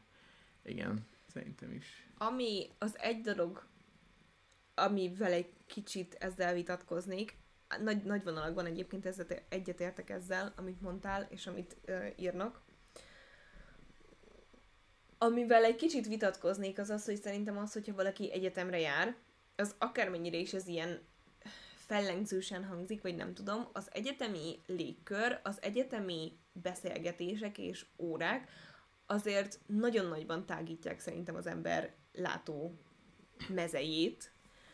Nagyon is megtanít olyan dolgokra, amikre még hogyha egy tök intellektuális, intelligens családban is nősz fel, addig nem feltétlenül lát- láttál rá, akár politikai, akár, mit tudom én, kulturális dolgokkal kapcsolatban. Nyilván ez a szaktól is függ, nem vagyok benne biztos, hogy mondjuk egy mérnök informatikus ugyanazzal a, ugyanazokkal a témákkal találkozik, mint mondjuk én egy kicsit bölcsészesebb, de nem bölcsész ö, szakon vagy karom, de ettől függetlenül szerintem nagyon hasznos arra, hogy egy kicsit így, egy kicsit másképp lásd a világot. Egy kicsit, mi az? Hát igen, de azért kicsit másképp látod a világot, azért megér három Nem, évet. nem, nem, nem, egyáltalán nem azt mondom, csak hogy ez azért pluszban ad az egyetemi élményekhez, vagy az egyetem hasznosságához. Hogyha el tudom majd képzelni, hogy egy ilyen multis, ilyen tipikus munkát végzel, hogy ülsz egy irodába, és akkor multis dolgokat csinálsz, amúgy elképzel mondjuk az Office-t, és akkor egy ilyen, egy ilyen helyzetbe el tudom majd képzelni. Mifflin. Mufflin. akkor, Hogy a, volt? akkor egyébként bármilyen, uh, szóval akkor érdemes bármilyen szakot elvégezni, mert ott uh, nagyjából az mi a lényeg, hogy van egy diplomád, mert hogy akkor látják, hogy úgyis, be, szóval úgyis ott már tanítanak arra, amit kell csinálnod, és akkor be tudod tanulni a dolgokat. Igen. Ö, szolgálati közlemény. Somát várják a Hendeszkasszához. Nem amúgy. Szolgálati közlemény visszanézhető két hétig Twitchen, és utána pedig visszahallgatható podcast platformokon a live, Okay. vagy a stream. Mi van, ha rosszul döntöttem? Na, Szerintem látjátok, hogy mi is mennyi rossz döntést hoztunk. én azt mondom, és, és akkor volt itt valaki Amerikából, és aki Amerikába egyetemre, és lehet, hogy még itt van, jó lenne, ha még itt lenne, hogy én Szóval amikor amerikai tévéműsorokat, meg filmeket nézem, ott ugye úgy van, hogy felvesznek egy egyetemre, és akkor utána döntöd el, hogy merre szakosodsz. Azt hiszem ez így van. Nem tudom, hogy mindig így van-e, vagy hogy az reális-e, de hogy nekem ez jött le a, a sorozatokból. Uh-huh. Hogy így van? Nem Hogy? tudom. Hát úgy mondjuk a Rolit a Gilmore Girls-ből felvették a Jérre, de Nekem hogy ne, nem, egy, ha- nem egy szakra vették fel, hanem maga a Jérre, és akkor ott ő dönti el, hogy milyen tárgyakat tesz fel, és akkor melyik irányba indul el, hogy utána milyen Haloványi végzettsége lesz. sincsen. Nem tudom. Azt tudom, hogy a Peris az újságíró volt, aztán orvos akart lenni, még ilyenek, szóval hogy Igen. De hogy én mondjuk azt is, hogy olyasmi begondolkodnék, hogy, hogy en, szóval hogy, hogy, hogy, hogy 14 évesen eldöntöd, hogy te most akarsz-e egyetemre járni nagyjából, hogy gimibe mész vagy nem gimibe. Elmész egy gimibe, akkor ott tíz, tizedikbe eldöntöd ko- konkrétan, hogy melyik szakra akarsz járni, mert föl kell venned a faktot. Igen. Tehát 14 és 16 éves gyerekek eldöntik, hogy ők mire akarnak lenni, és a 8-18 18 évesen pedig elmész arra a szakra, amiről még mindig fogalmas Igen. sincsen. Tehát ez irreális elvárás, csak ahhoz, hogy az ember felnőjön, ahhoz egyszerűen muszáj meghozni ezeket Hát de miért lehetne az is, hogy mondjuk azt mondja, hogy te most az eltére jelentkezel, fölveszem az eltére, és akkor az első évben fölveszel különböző tantárgyakat, belekóstolsz mindenbe. Én mondjuk felvettem volna a matekos tárgyakat, mert hogy milyenekben gondolkodtam volna, felvettem volna a politológiát is, és rájöttem volna, hogy basszus, ez amit csinálni akarok, és akkor a második fél évtől már csak politológus tárgyakat veszek fel, hogy a végén egy politológus diplomát kapjak. Igen. És arra szakosodom. Valaki tudja, hogy az Amerikában? Na. Hát az USA-ban úgy van, hogy a négy éves képzés alatt az első két évben bármilyen tárgyat felvehetsz, és csak második év végén kell hivatalosan szakot megjelölnöd. Szóval én amúgy a amerikai egyetemet, szóval hogy az, hogy az ember örökre adósában vág- vágja magát a, a diák hitelével, val egyáltalán nem értek egyet, de ez a rendszer konkrétan, hogy 20, 20 évesen kell döntened, Ú, azt hittem, hogy rossz hang lesz, hogy 20 évesen, hogy ke- leesik. 20 évesen kell döntened, úgyhogy már két évig benne volt az egyetemi közegbe, az egy sokkal emberibb megoldás. El, volt olyan osztálytársam, aki elment ö, fizikára, hogy csillagász legyen, egy év után ott hagyta, és inkább orvosnak, orvos lett, és most orvos. Szóval ilyen nagy ugrások is simán lehetnek. És Igen. a, a vegyészmenő politológus is egy elég nagy ugrás. Arról nem is beszélve, hogy lassan rátérhetünk a gólyatáborra? Persze, csak azt mondom, hogy szerintem, hogyha úgy érzed, hogy rosszul döntöttél, én magam rész, én, én jó döntéset adottam, hogy kiugrottam. És mondjuk az egyetem vett rám, mert átrakott fizetés, és valószínűleg úgy nem lett volna elég bátorságom, hogy ezt meglépjem. De boldog vagyok, hogy így alakult. Mm. De ezt mindenki magának kell döntenie, hogy hogy mi, mi, mi a, le, mik a lehetőségei. Igen. Na és akkor van egy ilyen, még egy döntés az utolsó kérdés, tehát hetünk újra távolra, hogy, hogy, sze, hogy ha az a kérdés, hogy szeressem csinálni, vagy hogy jól keresek vele, akkor mi legyen a... Hmm, az örök dilemma. Hmm. Hát, ezt most tőlem így bekérdezed? Igen. Telibe? Fingom sincs. Tehát Mondjuk szerintem, hogyha jól keresed egy ülőd, akkor úgyse fogod tudni csinálni. csinálni. Igen.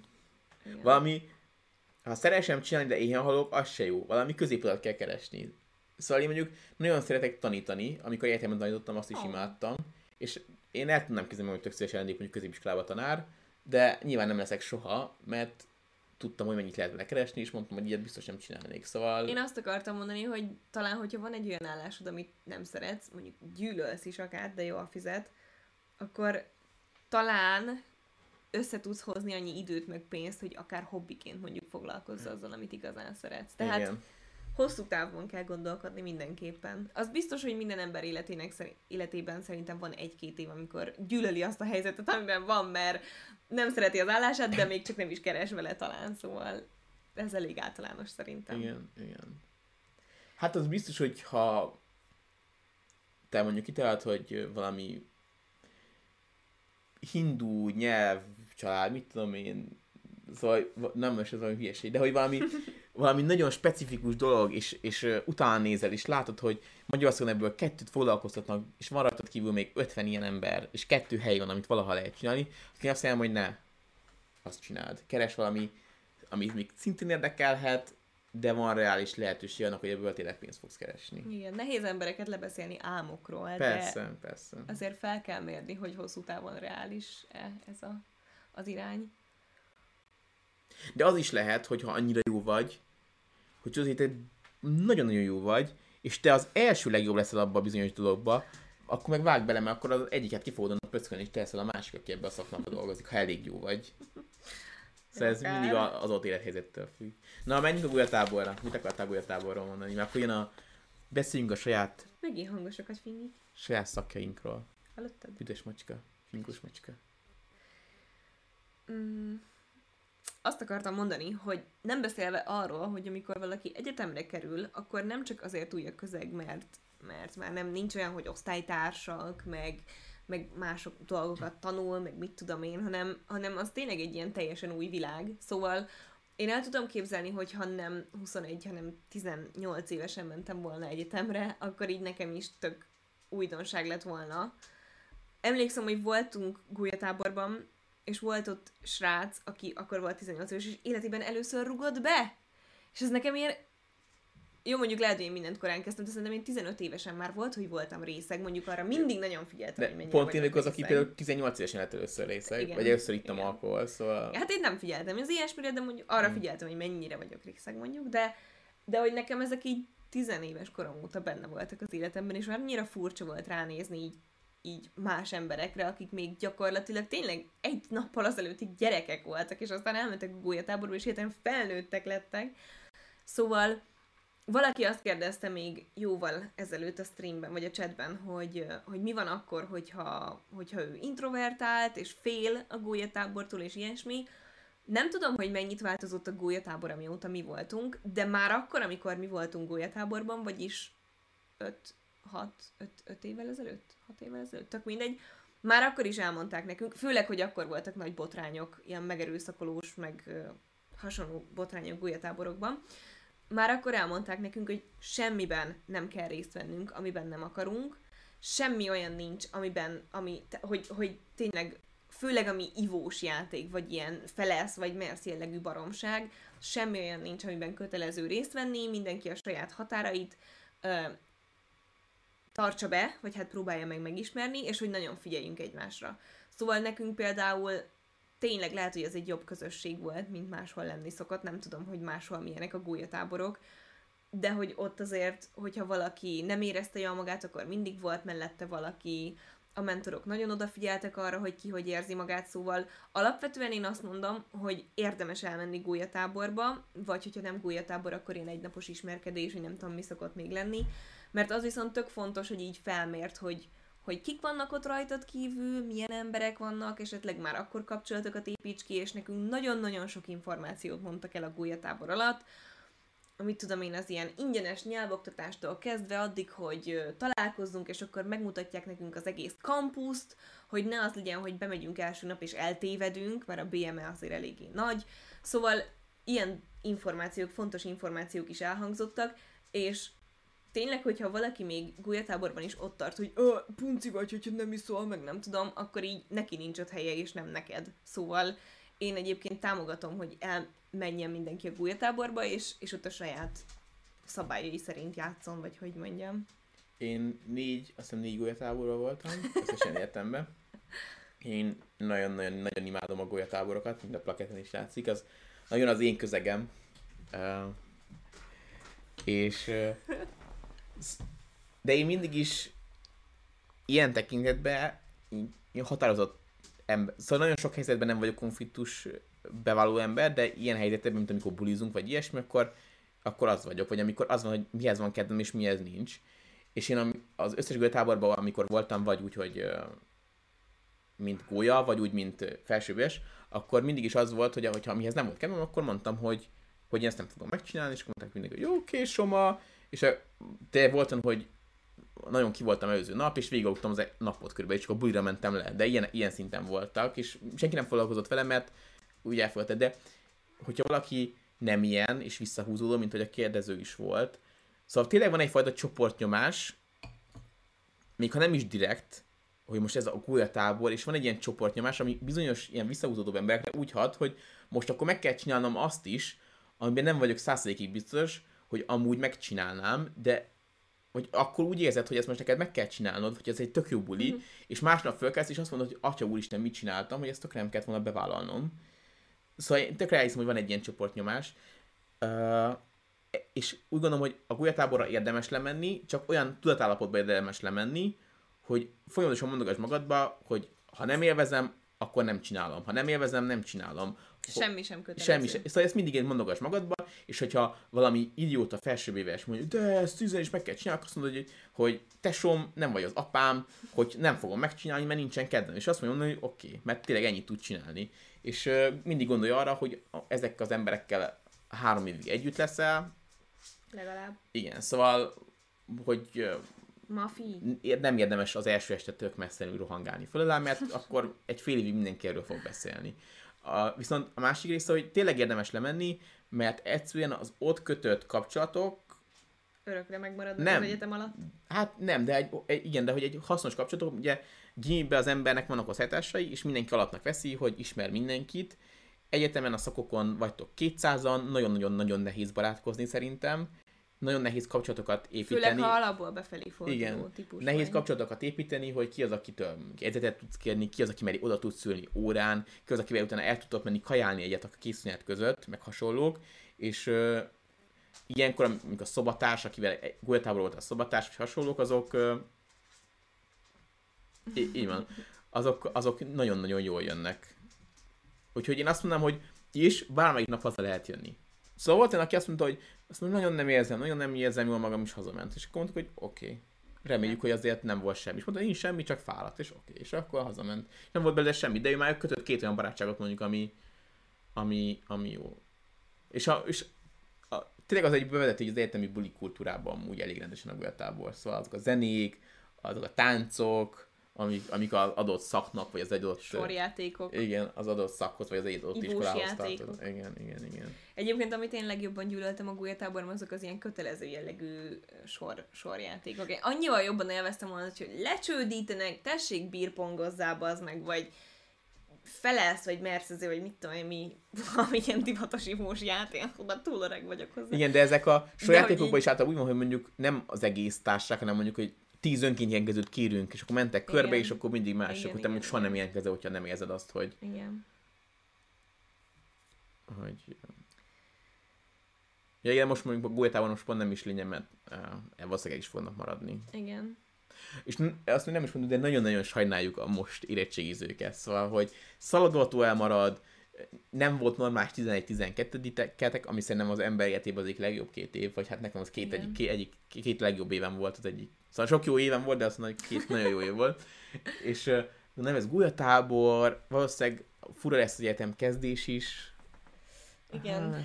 Sokan szerintem elbagatelizálják azt, hogy, hogy ezek uh, milyen fontosak.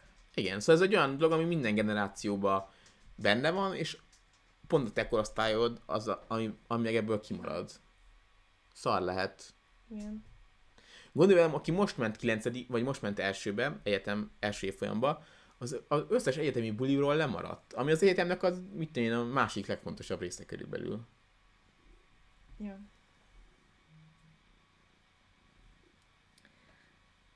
Fú, valamit még akartam mondani.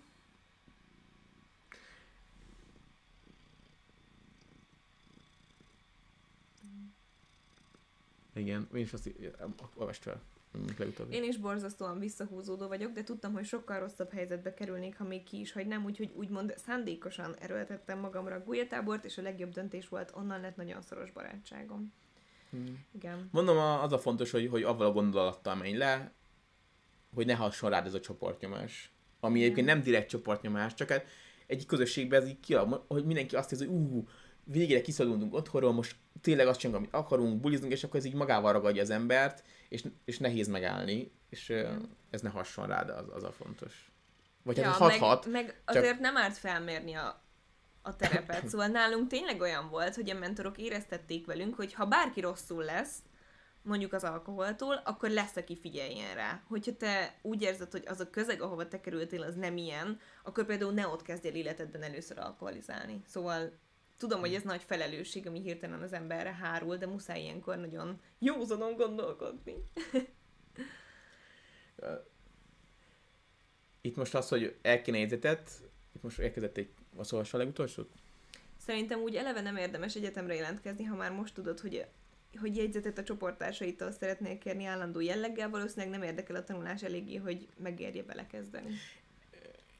Egyrészt jogos, de itt ugye a jegyzetek alatt azt gondoltuk, hogy mondjuk vannak ilyen minden szakon, ami ilyen köz, szóval hogy Közkincs? ne, bizonyos szinten közkincs, de hogy mondjuk a 5 évfolyam ezelőtt egy nagyon zseniális tanuló írt egy olyan nagyon jó 40 oldalas összefoglalót a könyvről, és akkor az kézről kézre jár, és akkor mondjuk kellene, hogyha De- nem, nem vagy abban, szóval, hogy kell egy ember, aki eljutatja hozzád. Szóval, hogyha te ott egyedül létező egyénként lógsz azon a szakon, és nincs senkihez kapcsolódod, akkor ezek a dolgok soha nem fognak eljutni hozzád. Én értem, mit mondasz, és azért nem értek egyet egyébként ezzel a kommentel, mert én például egyetemen már azokon a, az órákon is, amik kifejezetten érdekeltek, mindig odafigyeltem, de van, hogy annyira odafigyeltem, mondjuk konkrét interakcióba léptem ugye a többiekkel, a tanárral, akármi, hogy ezt nem jegyzeteltem közben, mert, mert beszélgettünk, vitatkoztunk, vagy, vagy hozzászóltunk dolgokhoz, tehát arról az óráról mondjuk pont nem volt jegyzetem, holott jobban odafigyeltem, mint más órákon, de az hosszú távon nem biztos, hogy úgy megmaradt a fejemben, mert még egyszer el kellett volna olvasnom le-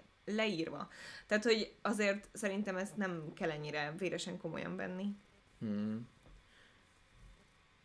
Igen. De elhiszem, hogy egyébként kurva idegesítő lehet, hogyha te vagy a, az, aki mindig jegyzetel, és mindenki vizsgálja szabad oda megy hozzá, hogy hallott, küld már át a izét. Igen. Én amúgy, amikor ilyen, én mindig átküldtem, mert nekem attól nem lesz kevesebb, de, Persze. de elhiszem, hogy valakinek ez, ez tényleg kellemetlen, és úgy gondolja, hogy, hogy Hogy az minek van ott. igen, igen, figyel. igen, igen, hogy én dolgoztam, és hogy igazságtalan, hogy más ugyanazt eredményt éri el, ez nyilván hozzáállás kérdése.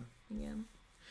Akkor még sok kérdés érkezett, és ezt így külön kiszedtem a, a moméról és a momé felvételéről, hogy te igazából minden szakról, de leginkább a, hogy momér. A BMR-ről már sokat beszéltél. Bocs, nem vagyok benne biztos, hogy legális hangfelvételt készíteni órákon, úgyhogy ezzel nem próbálkozz engedély nélkül. Meg kell kérdezni, általában nem mennek bele. Igen.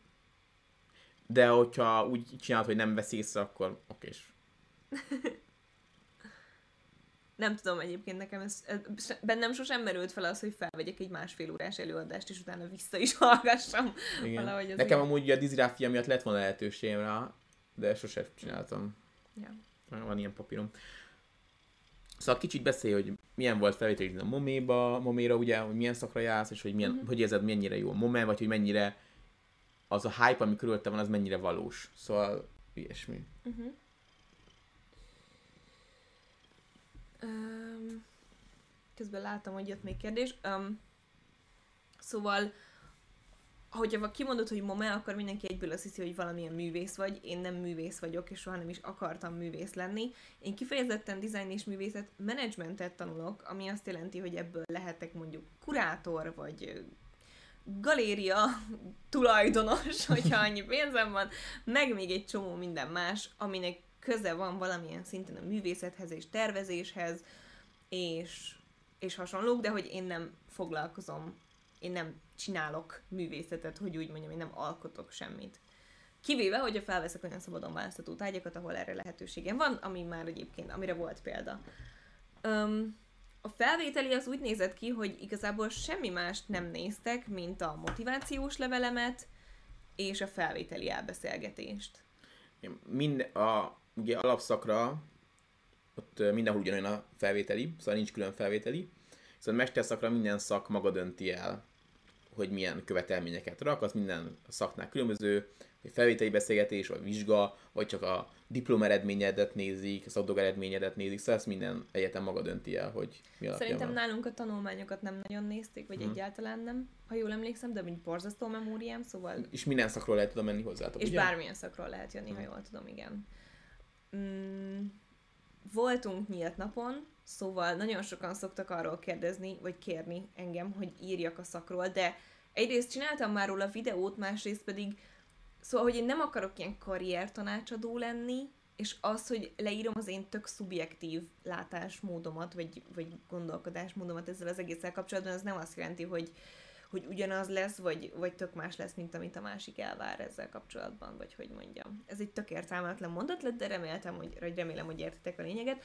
Szóval a felvételi elbeszélgetés és a motivációs levél arra úgy tudtam készülni, idézőjelben, hogy van egy volt gimistársunk, a Gabi, akit nagyon szeretünk, és ő oda járt már, amikor én felvételiztem, tehát én megkérdeztem, hogy szerinte mi az, ami, ami igazából, köszönöm, ke, kellhet e, ebben a levélben, vagy ebben az elbeszélgetésben, hogy elhangozzon, és ő mondott egy-két dolgot, de egyébként nem hiszem, hogy ez alapján döntöttek. Nagyon sokat kérdeztek a felvételi során a céljaimról, meg arról, hogy éppen mit csinálok, és én ott szerintem eléggé nyílt kártyákkal elmondtam, hogy hát gyakorlatilag videókat csinálok, meg influencer vagyok gyakorlatilag, és szerintem ez nekik imponált amúgy, mert erre a szakra például minél inkább változatos érdeklődési körű embereket próbálnak összegyűjteni, tehát van köztünk gazdasági szakról érkező, én mondjuk hivatalosan én is gazdasági karról érkezem,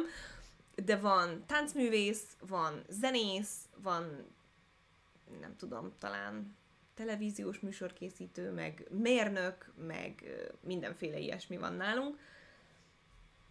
És um, Szóval annyi a lényeg, hogy egy motivációs beszéd, ahol felmérik, hogy mennyire gondolt komolyan ezt a szakot, és hogy mennyire... És hogy mik a céljaid Mit a cél, cél a szakkal. Azt például elmondta nekem a Gabi, hogy az ilyen Jolly Joker, hogyha azt mondod, hogy a magyar művészek és tervezők nemzetközi piacra való hm.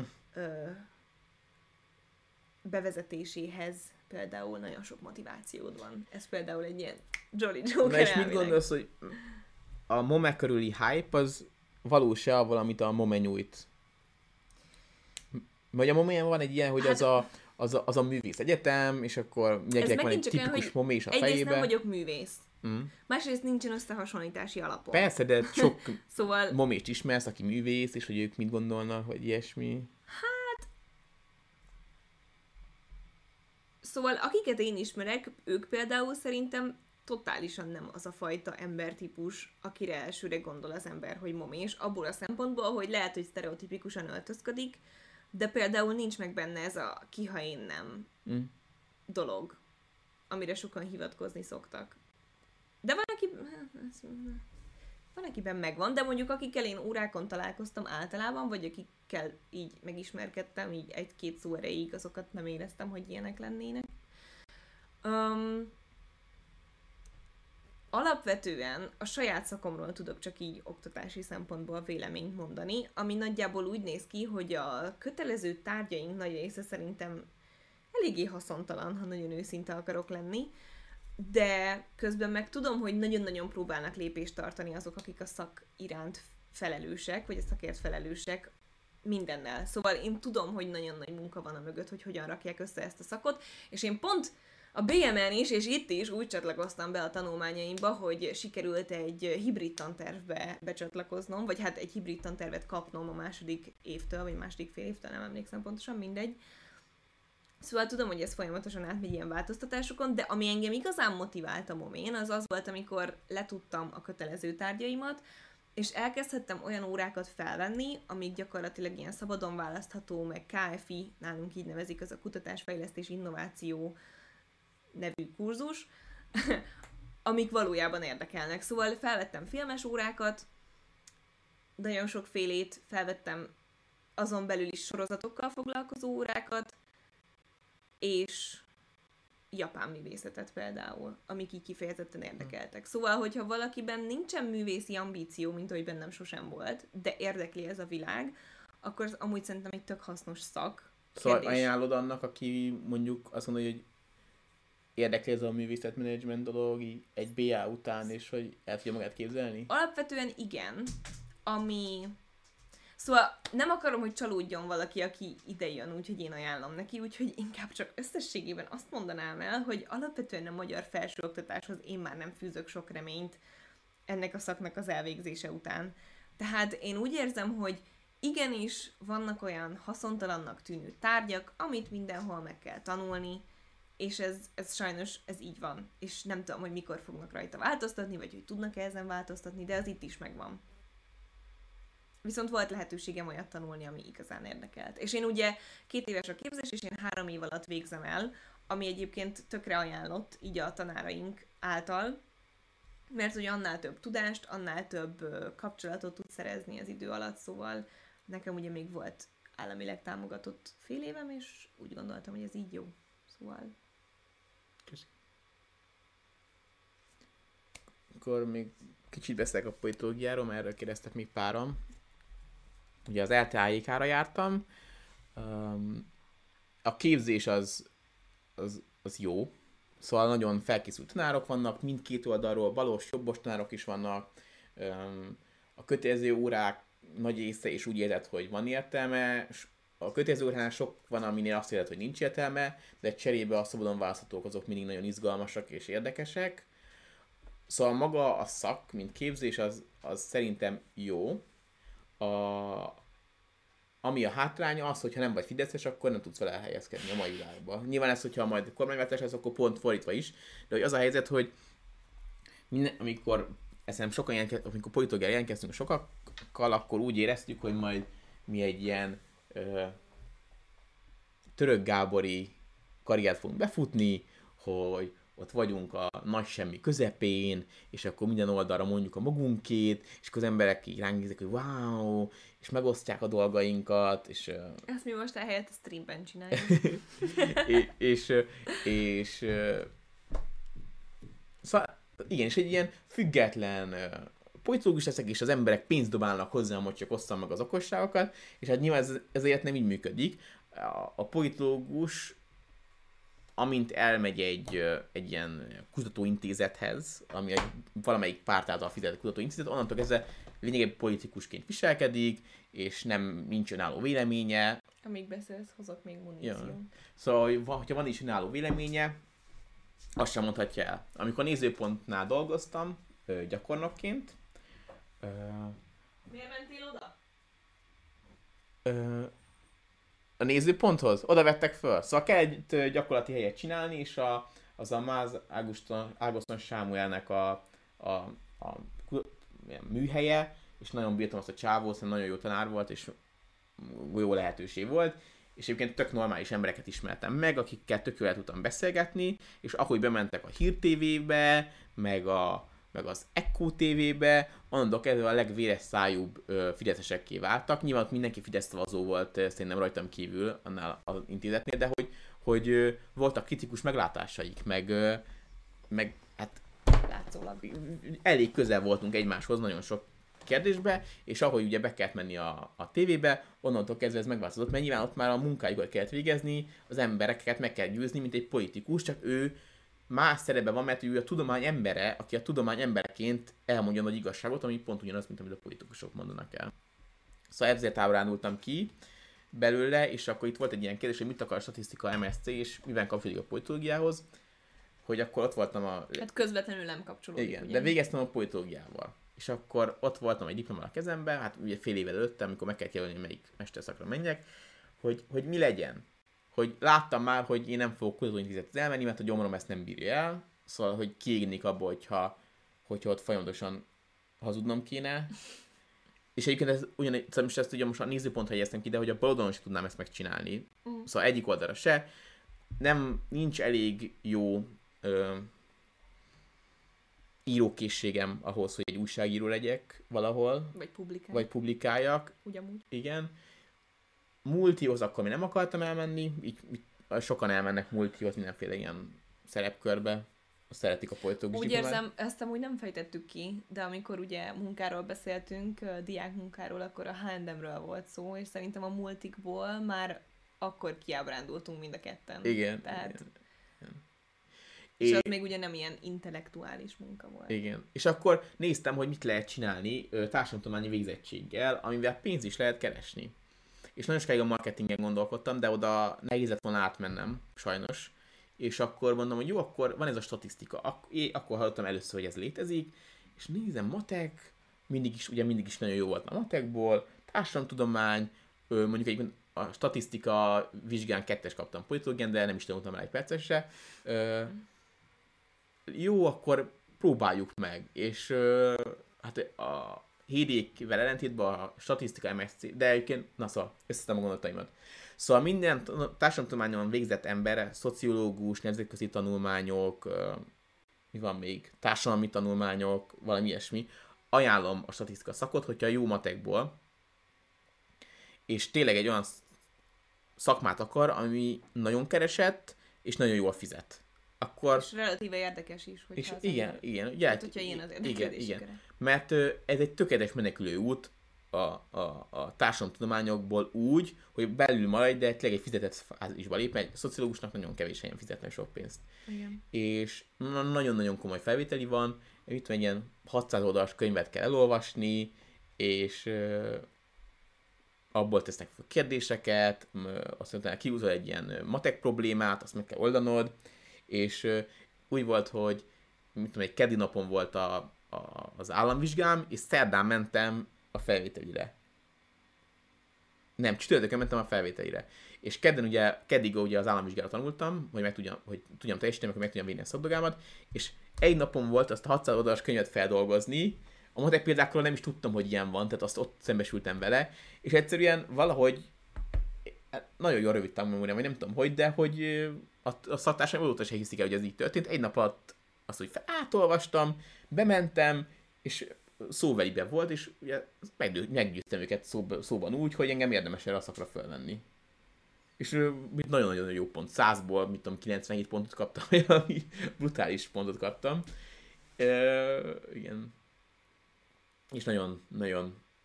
Na és a szakról magáról. Szóval nagyon-nagyon jó tanárok tanítanak, nagyon-nagyon hasznos dolgokat, nulla darab tölteléktantárgyal, egyetlen hibája van a szaknak, hogy kevésre a két év. Ugye, ami a mesterem van, ezen egy sokkal... Sok... De ezt te orvosoltad is. Igen. Az mindjárt a következő kérdés. Ez egy sokkal-sokkal komolyabb szak annál, mint hogy két év alatt ezt meg lehessen csinálni. Szóval tényleg a matek alapoktól kell odáig eljutni, hogy hogy gépi tanulással, meg mesterséges intelligenciával hozzá oldjál meg problémákat. Bocsánat, erről eszembe jutott, hogy egy nagyon fontos dolgot nem mondtam el az én mesterképzésemnél, hogy ugye azért egy statisztika az sokkal kézzelfoghatóbb tantárgyakra kell, hogy épüljön, mint mondjuk egy design és művészetmenedzsment. Tehát nálunk ugye a művészettörténettől kezdve a gazdasági tárgyakig mindenféle van, és nekem részben azért haszontalan egy csomó, mert én már alapképzésen, tehát kommunikáción is hallgattam szabadon választható tárgyként művészettörténetet két fél évig, aztán művészetfilozófiát egy fél évig, aztán um, nyilván gazdasági karon voltam, voltam, tehát volt, mit tudom én, milyen menedzsmentnek hívták azt? Mindegy, mikro-makroökonomiától kezdve mindenféle gazdasági tárgyam volt. Tehát nekem ebből a szempontból egy csomó tárgy nem volt hasznos idézőjelben, de hogyha valaki egészen máshonnan jön, mit tudom én, szociológiáról, akkor valószínűleg egy vagy két tárgyat fog haszontalannak tartani. Ez csak így a hmm. szakvédelmében hozzátenném az előző monológhoz. És hogy mit ez a statisztika MSC, ugye nem válaszoltam, az ugye a mai divatos big data, szóval ilyen nagyon nagy adatbázisok elemzése, és akkor azokból kiindulva predikciók képzése, ami a jövőben mutat ugye a, akkor ilyen gépi tanulás, mesterséges intelligencia, ami szintén ezt csinálja, csak sokkal másképpen, és a, emellett van ugye a piackutatás, ami sokkal, ami miatt társadalomtudományi karon van, és nem, a, nem matek karon, hogy, vagy az nem is tudom milyen karon van a matek, mindegy. Szóval az, ami miatt társadalomtudományi, sem természettudományi karon van, hogy van piackutatás, ugye ilyen kérdőívek elemzése, a, igen, kérdőveszállítás, ja. Úgyhogy igen. Ajánlom mindenkinek. Ez, ez tényleg felüldülés ebbe a magyar felsőtárásba ez a szak, szóval látszik, hogy nagyon friss. Meg a csoportásaidat is szeretted nagyon. Igen, hogy ez egy nagyon új, ez viszonylag új dolog, és emiatt fiatal emberek csinálják, és emiatt nagyon napra kész, és, és nagyon pöpec. Tényleg egy, az az egy hibája van, hogy, hogy nem elég rá két év. Szóval két év kéne csak ahhoz, hogy meg tudjak olyan szinten programozni, aminek a végére el kéne jutnom, hogy, hogy meg tudjam csinálni azokat a problémákat, amikkel szembesülök a, a, a, a, a, a szaddogámba. Mm. Ez már tényleg nagyon szubjektív, de azért mondd el, hogy mi az az utolsó tárgy, amivel még mindig szopakodsz. Most már nincs, most már végeztem. Igen, de egyébként a kategóriás is adatok elemzése volt. Kategóriális. Kategóriális adatok elemzése volt a, az utolsó táj. Na, és akkor a követ, az utolsó kérdés, az, az pedig az, hogy, mert már nagyon késő van, hogy meló és egyetem, hogy dolgoztunk egyetem alatt, és hogy mi a véleményünk erről. Kezdjem én. Közben pont jött egy olyan kérdés, hogy majd lesz-e podcast a diák munkákról, és valószínűleg nem lesz, egyrészt mert most elmondjuk, másrészt mert, mert nem töltene ki egy adásnyi um, időt.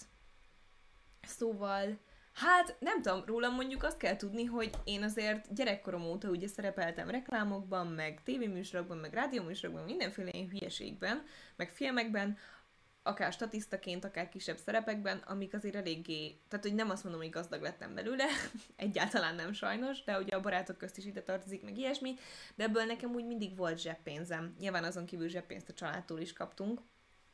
És ö, emellett ilyen időszakosan vállaltam, vállaltam, most a saját nevemben beszélek, aztán majd te is elmondod, ilyen munkákat, például Somai kifőzdéjében nyaranta. De egyetem alatt amikor egyetemre jártál konkrétan? De amikor konkrétan egyetemre jártam, akkor én szerintem az első fél évben volt az, hogy belevágtam a YouTube-ba konkrétan. Uh-huh. Tehát onnantól kezdve nyilván az még eléggé minimális pénzt jelentett, mert az, hogy szponzorok, az még a kapuban sem volt, hogy hogy szokták ezt mondani? Tök mindegy. Tehát még akkor nem is volt annyira divat mindent is hirdetni YouTube-on. Pont jókor ezt látunk be, rá másfél évre volt az, amikor ez így hírt, berobbant, hogy influencer marketing szerintem Igen. körülbelül. De azért a monetizációs pénz az úgy szép lassan, sőt egyébként szerintem eléggé robbanásszerűen indult be a YouTube csatornám, hogy ez nagy, nagy átlaghoz képest. Én úgy éreztem, hogy az a, az a növekedés, ami velem történik, az ilyen brutális. Mert szóval úgy volt, hogy nagyon furán fél év alatt tízezer, és a másik fél alatt meg már 60 ezer vagy 70 ezer, szóval... Hogy Valami igen. ilyesmi, igen. Szóval ez egy szerencsés egybeesés volt, hogy pont az alatt, amíg, amikor egyetemre jártam, az nekem beindult, és nyilván akkor, hogyha szponzorok nem is voltak, a monetizációs pénz már egy ilyen zseppénznek elegendő volt, és a szüleim egyre kevésbé támogat, kellett, hogy támogassanak, nem, nem a saját akaratukból. És uh, ugye kötelező volt a szakmai gyakorlat, és amikor még uh, friss volt ez a YouTube dolog, akkor elmentem szakmai gyakorlatra egy reklám, vagy kreatív ügynökséghez hivatalos nevén, és akkor egy néhány hónap után, ami a szakmai gyakorlatot ugye felölelte, fel is vettek állandó munkára, fél állásban, részmunkaidőben, igen, és akkor kialkuttam magamnak egy elég jó fizetést ahhoz képest. Tehát ahhoz képest, hogy még nem volt diplomám, és induló fizetés volt, és részmunkaidőben egy elég jó fizetést alkuttam ki magamnak. Hát mert, mert minden, amit képezted magad, mint influencer, az ott mind hat- jó volt. Tehát, hogy Igen. egy nagyon képzett ember Tehát voltál. Nekem az nagyon-nagyon jól összepasszolt, hogy, hogy az egyetem miatt kerültem be arra a munkára, mert hogy az egyetemen szerintem a szakon küldték ki e-mailben, vagy hmm, ajánlottak. Kommunikációs szakembert kerestek, vagy Igen. hát a kommunikációs szakról kerestek ember. Social media management gyakornokot kerestek, menedzser gyakornokot kerestek. És az nagyon jól összepasszolt, hogy bár a tanulmányaim egyébként nem feltétlenül ölelik fel azt, amit mi ott csinálunk, de az, amit egyébként hobbiként folyamatosan csinálok nap mint nap, az viszont pontosan oda passzol, tehát ez nekem így nagyon-nagyon összejött. És akkor ott dolgoztam még nem tudom, fél évig, évig, és, és utána rájöttem, hogy akkor volt az, amit szerintem most már többször mondtam, hogy, hogy egyszerre csináltam a YouTube-ot, az egyetemet és ezt az állást, és konkrétan kialakult a refluxom, folyamatosan szorongtam, folyamatosan stresszeltem, nem bírtam aludni, tehát fizikailag rossz És eljutottunk oda, hogy a, a hobbiként induló influencerkedésből egyszerűen többet keres, mint abból a 20 felsállásból. Igen, és igen. akkor már azt pontan, én is mondtam, és mérlegelnem kellett. Igen, hogy, hogy teljesen feleslegesen szenvedsz ott, és, és, és éled át ezt a sok stressz, hogyha nincs rá szükséged. Igen. Ja. És onnantól kezdve folyamatosan dolgoztál, mint influencer, amit nyilván most itt az emberek, vagy itt lévő 90, 190 ember úgy gondolja, hogy boom, de szóval ez azért ez kőkemény és sok órás munka. Nem én mondtam. De én itt vagyok vele nap, mint nap, és látom, hogy Mindegy, Igen, ilyenkor már voltak vlogok, én emlékszem, hogy sok vlog volt az, az irodából. Igen, igen. Azért a, a vlogok, szóval, hogy a vlogokban azért mindig elcsúsztatva beszélek ezekről a dolgokról. Egyrészt utálok elkiabálni dolgokat, másrészt sosem akarom, hogy így lássák, hogy hol vagyok az adott időpontban, meg ilyesmi, de igen, itt már készültek egyébként vlogok. Egyébként a refluxom el is múlt azóta, úgyhogy alkoholizálhatok Mm. bátran például. szóval egyértelműen ilyen stressz indukálta a tüneteket. Igen, és mutattam. egyébként a kérdés ugye arra vonatkozott, amit feltettek, hogy összeegyeztethető a meló és az egyetem. És nyilván sok embernél ez nem kérdés, mert muszáj, Mert muszáj, hogy, hogy össze, mert csak így tudja magát fenntartani, csak így tud Budapesten élni, nem olcsó itt az élet, ugye? Igen, szóval mi, bocsánat, hogy közben, mi pont abból a, az anyagi helyzetből jövünk családilag, hogy például az nem volt probléma, hogy még pluszban eltartsanak minket. Azért, Egyetem mert nem alatt. kellett beköltöznünk, mert agglomerációs. Tehát, Igen, hogy az igen. már probléma lett volna szerintem otthon, hogyha mondjuk ki kell, Az, a, hogy a kollégiumot nem, vagy- de egy albérletet biztos, hogy azt volna már, hogy fizetni. szerintem se. Hát, mert ugye mi azért költöztünk össze ilyen későn, mert nem, nem tudtuk egyszerűen a szüleinktől elvárni azt, hogy, hogy fizessenek nekünk egy saját albérletet, amíg mi egyetemre járogatunk, és nem, nem dolgozunk közben. Tehát nekünk el kellett érkezni annak az időpontnak, amikor, amikor tudtuk, hogy anyagilag magunkat képesek vagyunk ellátni és kiköltözni otthonról, és még így is sokkal több támogatást kaptunk, mint egyes emberek. Tehát Mm. Még Igen. jó, hogy nem kellett hazaadnunk pénzt mondjuk, szóval... Igen, én szóval pont voltunk olyan Szegedem, és elmentünk ö, egy kocsmázni, és kikértem, ott egy ilyen felkapott kocsmába mentünk, egy ilyen romkocsmás, ilyen, kicsit ilyen szimpla utázatba mentünk be, és kikért, Nagyon jó volt. igen, nagyon jó hely volt, és kikértem egy ilyen speckós ö, sört, vagy vagy nem tudom milyen márkájú, de ilyen menő sört, Céklás sör volt. Céklás én sör, kértem. kikértem egy vo- vodka narancsot, meg még valamit, és ö, mondott valami 1100 forintot, vagy nagyon, és mondtam, hogy nem csak a vodka narancsot fizettem én, hanem mindent. És mondta, hogy, hogy ez mindenre a pénz. És ugye Pesten meg egy vodka narancs kerül kb. ennyibe, sőt, hát szerintem meg se kapsz egy vodka narancsot 1100-ba, vagy 1500-ba. És, és akkor mondtam rá, hogy hogy az ott mondjuk a fiatalok, és akkor hirtelen felköltöznek Pestre, és szembesülnek ezekkel a pesti árakkal, ami szerintem Pesten simán nyugat-európai árak vannak, nagyon sok esetben. Az éttermek nagy részében is nyugat-európai árak vannak. Szóval nagyon sok vidékről feljövő egyetemistának, akinek a lakatás mellett kell az életet is fizetnie, egyszerűen kötelező elmenni dolgozni, Igen. és nekem egyébként nagyon-nagyon nagyon rossz tapasztalatom van ebben kapcsolatban, mert én ugye elkezdtem dolgozni, ö, most nem a H&M-ről beszélek amúgy, Én se, nagyon-nagyon hogy- rossz dolog jutott eszembe, igen. de hogy elkezdtem dolgozni, és úgy volt, hogy a MSC negyedik fél évben kezdtem el dolgozni, három fél évig 4,5-ös átlagom volt, gond nélkül teljesítettem mindent, elkezdtem a munkát, és azt az utolsó fél évet azt hiszem kb. két évig tartott elvégeznem. Most ugye most végeztem, két, két éve dolgozom, két, két év. Az Majd utolsó fél év két év volt. abba, hogy a te munkád az milyen, meg hogy kapcsolódik a szakodhoz, meg ilyesmi. Hát nem hiszem, hogy abban nagyon bele akarok menni. Ja, jó.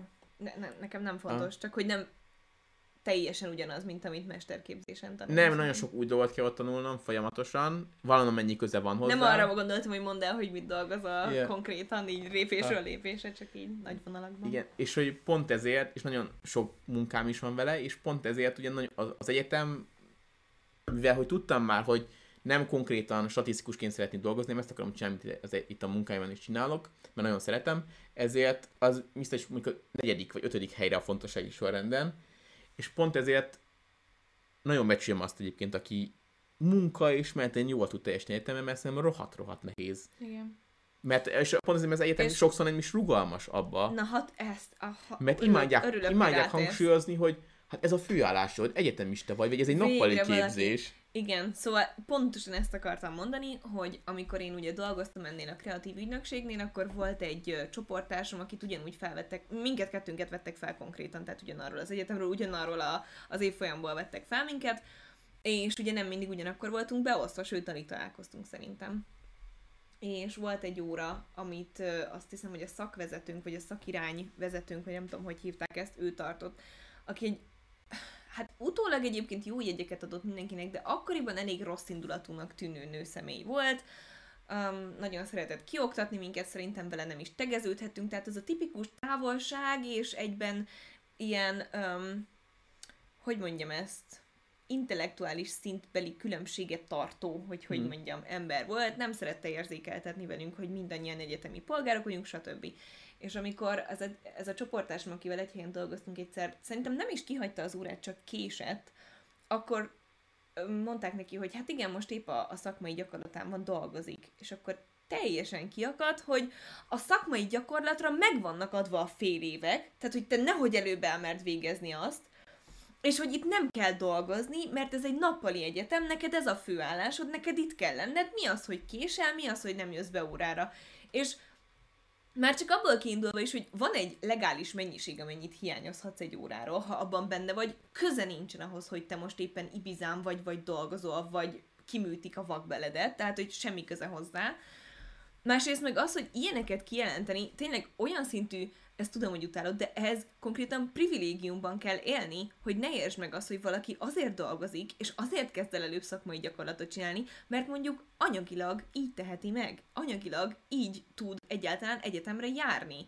Tehát fel sem merült bennük, és nálunk szerintem kommunikáció mindenki fizetősön volt, mert ott annyira elképesztően magas a ponthatár, hogy kb. mindenki fizetősön mm. Köztük én is, szóval én például szerintem az utolsó három fél évet azt magamnak fizettem már, ugye, amikor volt annyi keresetem, hogy ezt, igen. hogy ezt ki tudjam fizetni, akkor én ezt átvállaltam a szüleim helyett, mert hát miért lenne a szüleim kötelezettsége, szóval, hogy így azt is magamnak fizettem, és ugyanígy tudtam, hogy a csoportársaim nagy része is így van ezzel. Tehát egy tanár részéről, aki érzékelteti veled, hogy intellektuális fölényben van, és tapasztalati fölényben van, egy ilyet kijelenteni, az nekem annyira felháborító volt, hogy utána még emlékszem, hogy tényleg hetekig ezen puffogtam, hogy, hogy bazdmeg mekkora egy paraszt. Igen, szóval... utolsót? Egyetem mellett több helyre is próbáltam beadni a jelentkezésem, de még a Mekibe se vettek fel az órarendem miatt. Elég rosszul érzem magam így a szüleim miatt. Igen. Sajnos szóval, teljesen meg tudom érteni. És most a vírushelyzet csak plusz kibaszás. Tehát, mm. hogy baristának ne tudja elmenni, vagy pultozni ne tudja elmenni, az ilyen, az nekem is ijesztő lenne. Szóval hogy vannak olyan egy, egy szakok, mondjuk a, az orvosi, vagy a vegyész, mindenki, ahol tényleg egész nap ben vagy, mert laborgyakorlat van, meg ilyesmi, és akkor az tökre nem erre vonatkozik, de van egy csomó olyan szak, ahol simán megoldható lenne, hogy tömbösítve legyenek az órák, mondjuk hétfőtől szerdáig vagy bent, és csütörtök, péntek, szombat, vasárnap teljesen szabad. És hogy tudjál dolgozni, mert de egyszer akarat sincsen benne, hogy, hogy így szervezzék, hogy, hogy megadják az esélyt arra, hogy, a, hogy az emberek... Ezt, ezt a javára kell írnom az egyetemeimnek. Van akarat, nál, volt nálunk akarat arra, hogy tömbösítsék az, mm. órá, tömbösítsék az óráinkat. Hát igen. Ja. De nehéz helyzet. Ja, és akkor volt egy ilyen koli, nem koli, Albert Igen, akkor legyen az utolsó, mert nagyon késő van. Én lak... Nem ettünk, nem ettünk még. Igen. Én laktam egy évet kollégiumba, és, és élveztem, de tudni kell, hogy hogy az olyan típusú embernek ki el tudja viselni azt, hogy, hogy a, mellett... Szerintem te azán a... álltál ehhez, de annak az is a része volt, hogy te konkrétan bulinak vetted az első pár hónap után azt az időt, Igen, az, az, az, az egy év azt én nagyon bulinak vettem, és épp ezért nem érdekel semmi. Szóval, hogy a, nagyon bírtam a szobatársamat, egy nagyon jó fej srác volt, és összejött a szomszéd szobába lakó lányjal két hónap után. És lényegében a lány beköltözött hozzánk, és a lányt is nagyon imádtam, nagyon bírtam, úgyhogy nem zavar, de az egy 5 négyzetméter, 10 négyzetméteres szoba volt, nem kb. kétszer 5 méter volt, Aha. éppen befért két ágy, meg két íróasztal, ennyi volt az egész szoba, és akkor ott értünk hárman, én elhiszem, hogy más embert ez zavart. Volna engem egyáltalán nem érdekelt, mert általában holt részegen estem haza hajnali kettőkor egy buliból, aludtam kettőig, aztán és mentem valahol haverokkal valamire. hogy mi arra készültünk, hogy óriási távkapcsolatokban fogunk élni, ja. holott Soma után a csütörtöktől hétfőig Igen. együtt lógtunk, otthon Igen. volt kvázi. Én pénteken délben is vettem föl, vagy ha volt be se jártam, mert én csütörtökön mentem az a Hédihez, csütörtök délben én kicsekkoltam Veszprémből, szóval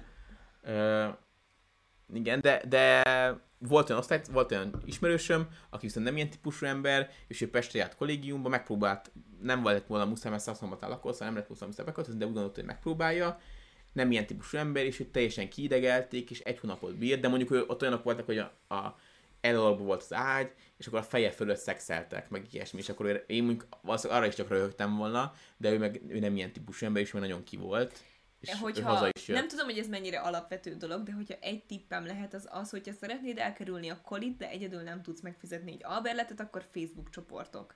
Igen, egy szobát kibérelni. Egy szobát, vagy ö, barátokkal, vagy esetleg frissen megismert, de megbízhatónak tűnő emberekkel egy, egy lakást kibérelni, az, az eléggé reális szerintem. Főleg most, egyébként na ebben az egyben talán szerencséje van azoknak, akik ö, most költöznek fel Pestre vidékről, hogy most folyamatosan figyeljük az ingatlanárakat, Igazából Somának ez a hobbija, mindegy, de hogy a, az albérletárak is nagyon durván csökkennek, szóval mind az Airbnb miatt ugye, mind a, az általános válság Hát kérdés, hogy ez meddig lesz így, de... Igen. Mert most lehet, hogy az on- mondjuk online oktatás van, kevesen van, egyetemisták sem nagyon vannak fent, szóval sok minden miatt csökkennek Jó, de nem árak. hiszem azt, hogy egy, egy tulajdonos azt fogja mondani, hogy jó, akkor 50 ezerrel visszaemelem megint, és akkor... Szóval, hogy most szerintem érdemes nézelődni, és aztán úgy beszélni majd a tulajjal, hogyha ez másképp. De egyébként, ö, a, egyébként a kollégium jó dolog, ö, csoporttársaiddal, vagy szaktársaiddal, vagy meg egyetemtársaiddal, vagy egy nagy buli, és egyébként ö, még tanulás szempontjából is nagyon sokszor hasznos, bármilyet át lehet kopogni a másiknál, aki esetleg okosabb, mint te, segítsen egy kicsit, szóval annak is megvan az erőnye, nem olyan kényelmes, sok szempontból nem olyan kényelmes, mint hogyha egyedül Igen, lennél. valaki itt írja, hogy alapvetően érdemes megpróbálni a kolit, és szerintem is. Egyébként az öcsém is volt koliban most, hogy belegondolok, és szerintem alapvetően ő is szerette. De utána ő is aztán, aztán, aztán szép lassan ő is kiköltözött. Tehát, hogy valamikor eléri az ember azt a kort, vagy esetleg párkapcsolata miatt, tehát mm. amikor már itt tényleg nincsen semmi privát szférád, akkor egy idő után ebből kvázi kinősz idézőjelben, de érdemes Meg megpróbálni. nyilván az, az sem mindegy, hogy milyen kollégium. Szóval most a, a mi is volt a neve a szakolina? Megint elfelejtettem. Jedlikányos. Jedlikányos ott mondjuk ez egy nagyon lerobban szakolina de a volt. magiszter, De volt a Hotel Magister a Veszprémbe, ami akkor lett felújítva, és az konkrétan ketten voltak egy szobában, saját fürdőszobával, konyhával, be lehetett kötni szobánként a netet, tehát hogyha erősebb netre volt szükséged, akkor szobán, szobár, arra kifejezetten szobára egy külön netet tudtál bekötni, amit külön fizetsz, igen, ez teljesen más. Szóval, és a, az, az, az semmivel sem lett volna rosszabb, mint egy albérlet például. Annyi, hogy van egy szobatársad, na bum, egy Igen. viszonylag nagy helyen. Hát, Míg mondjuk a, a jedlikányosban még a WC-n sem volt zár, és lábbal kellett támogatni, támasztani, amíg WC-n voltál, hogy ne, Arra nem ne, emlékszem. ne roncsanak be, mert nem volt szokás kopogni valami emlékszem. mérnök embereknél. Csak arra emlékszem, hogy akkor még izét néztünk Dancsút. Akkor ismertük meg a dancsót, ja. Akkor, Ez túlzás, de hát nem, de akkor, akkor még jó videókat csinált. régi szép idők. Ja. Na jól van. 8 óra van, elhúztunk nagyon ezt az egészet, úgyhogy Igen, de most, most hogy gyorsan valamilyen szinten el. hasznos volt. Igen, igen. Igen. Nem tudjuk még mi lesz a következő adásban, de kitaláljuk. Most hitnek egy csomó tök ötlet ez lett, úgyhogy, Igen. úgyhogy Szerintem- menjünk tovább. Jó, akkor most ki se fejtjük. Jó adás volt, köszönjük szépen. Örülünk, hogyha hasznos volt, um, meg hogyha levontok valami következtetést a mi hibáinkból. Az adás ugye visszanézhető, visszahallgatható lesz, és jövő héten, ha minden igaz, ugyanígy találkozunk. Igen, sziasztok. Ja, bármi információ, ha nem találkozunk, vagy hogy mi lesz a téma, az ugye Instagram. Igen. Szóval ennyi. Sziasztok! Remember those days, those L's, I couldn't sleep right now. I get paid, vacay, I'm staying B-side. Breaking the blues over steak, I gotta eat right. You could be my peace sign. I don't need bad energy around me. I just sun, you're so cloudy. I wake up good, you're so grouchy. Please get from around me.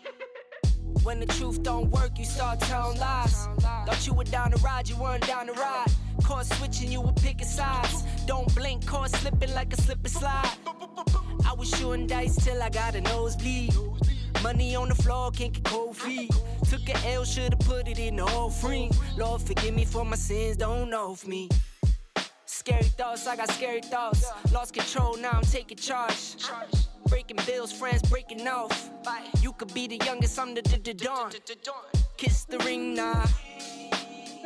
In the scene like GOT. Stay awake, don't sleep. Like Jon Snow, get RIP. Remember those days, those L's, I couldn't sleep right now. I get paid, vacay, I'm staying B-side. Breaking the blues over steak, I gotta eat right. You could be my peace sign. I don't need that energy around me. I just need sun, you're so cloudy. I wake up good, you're so grouchy. Please get from around me.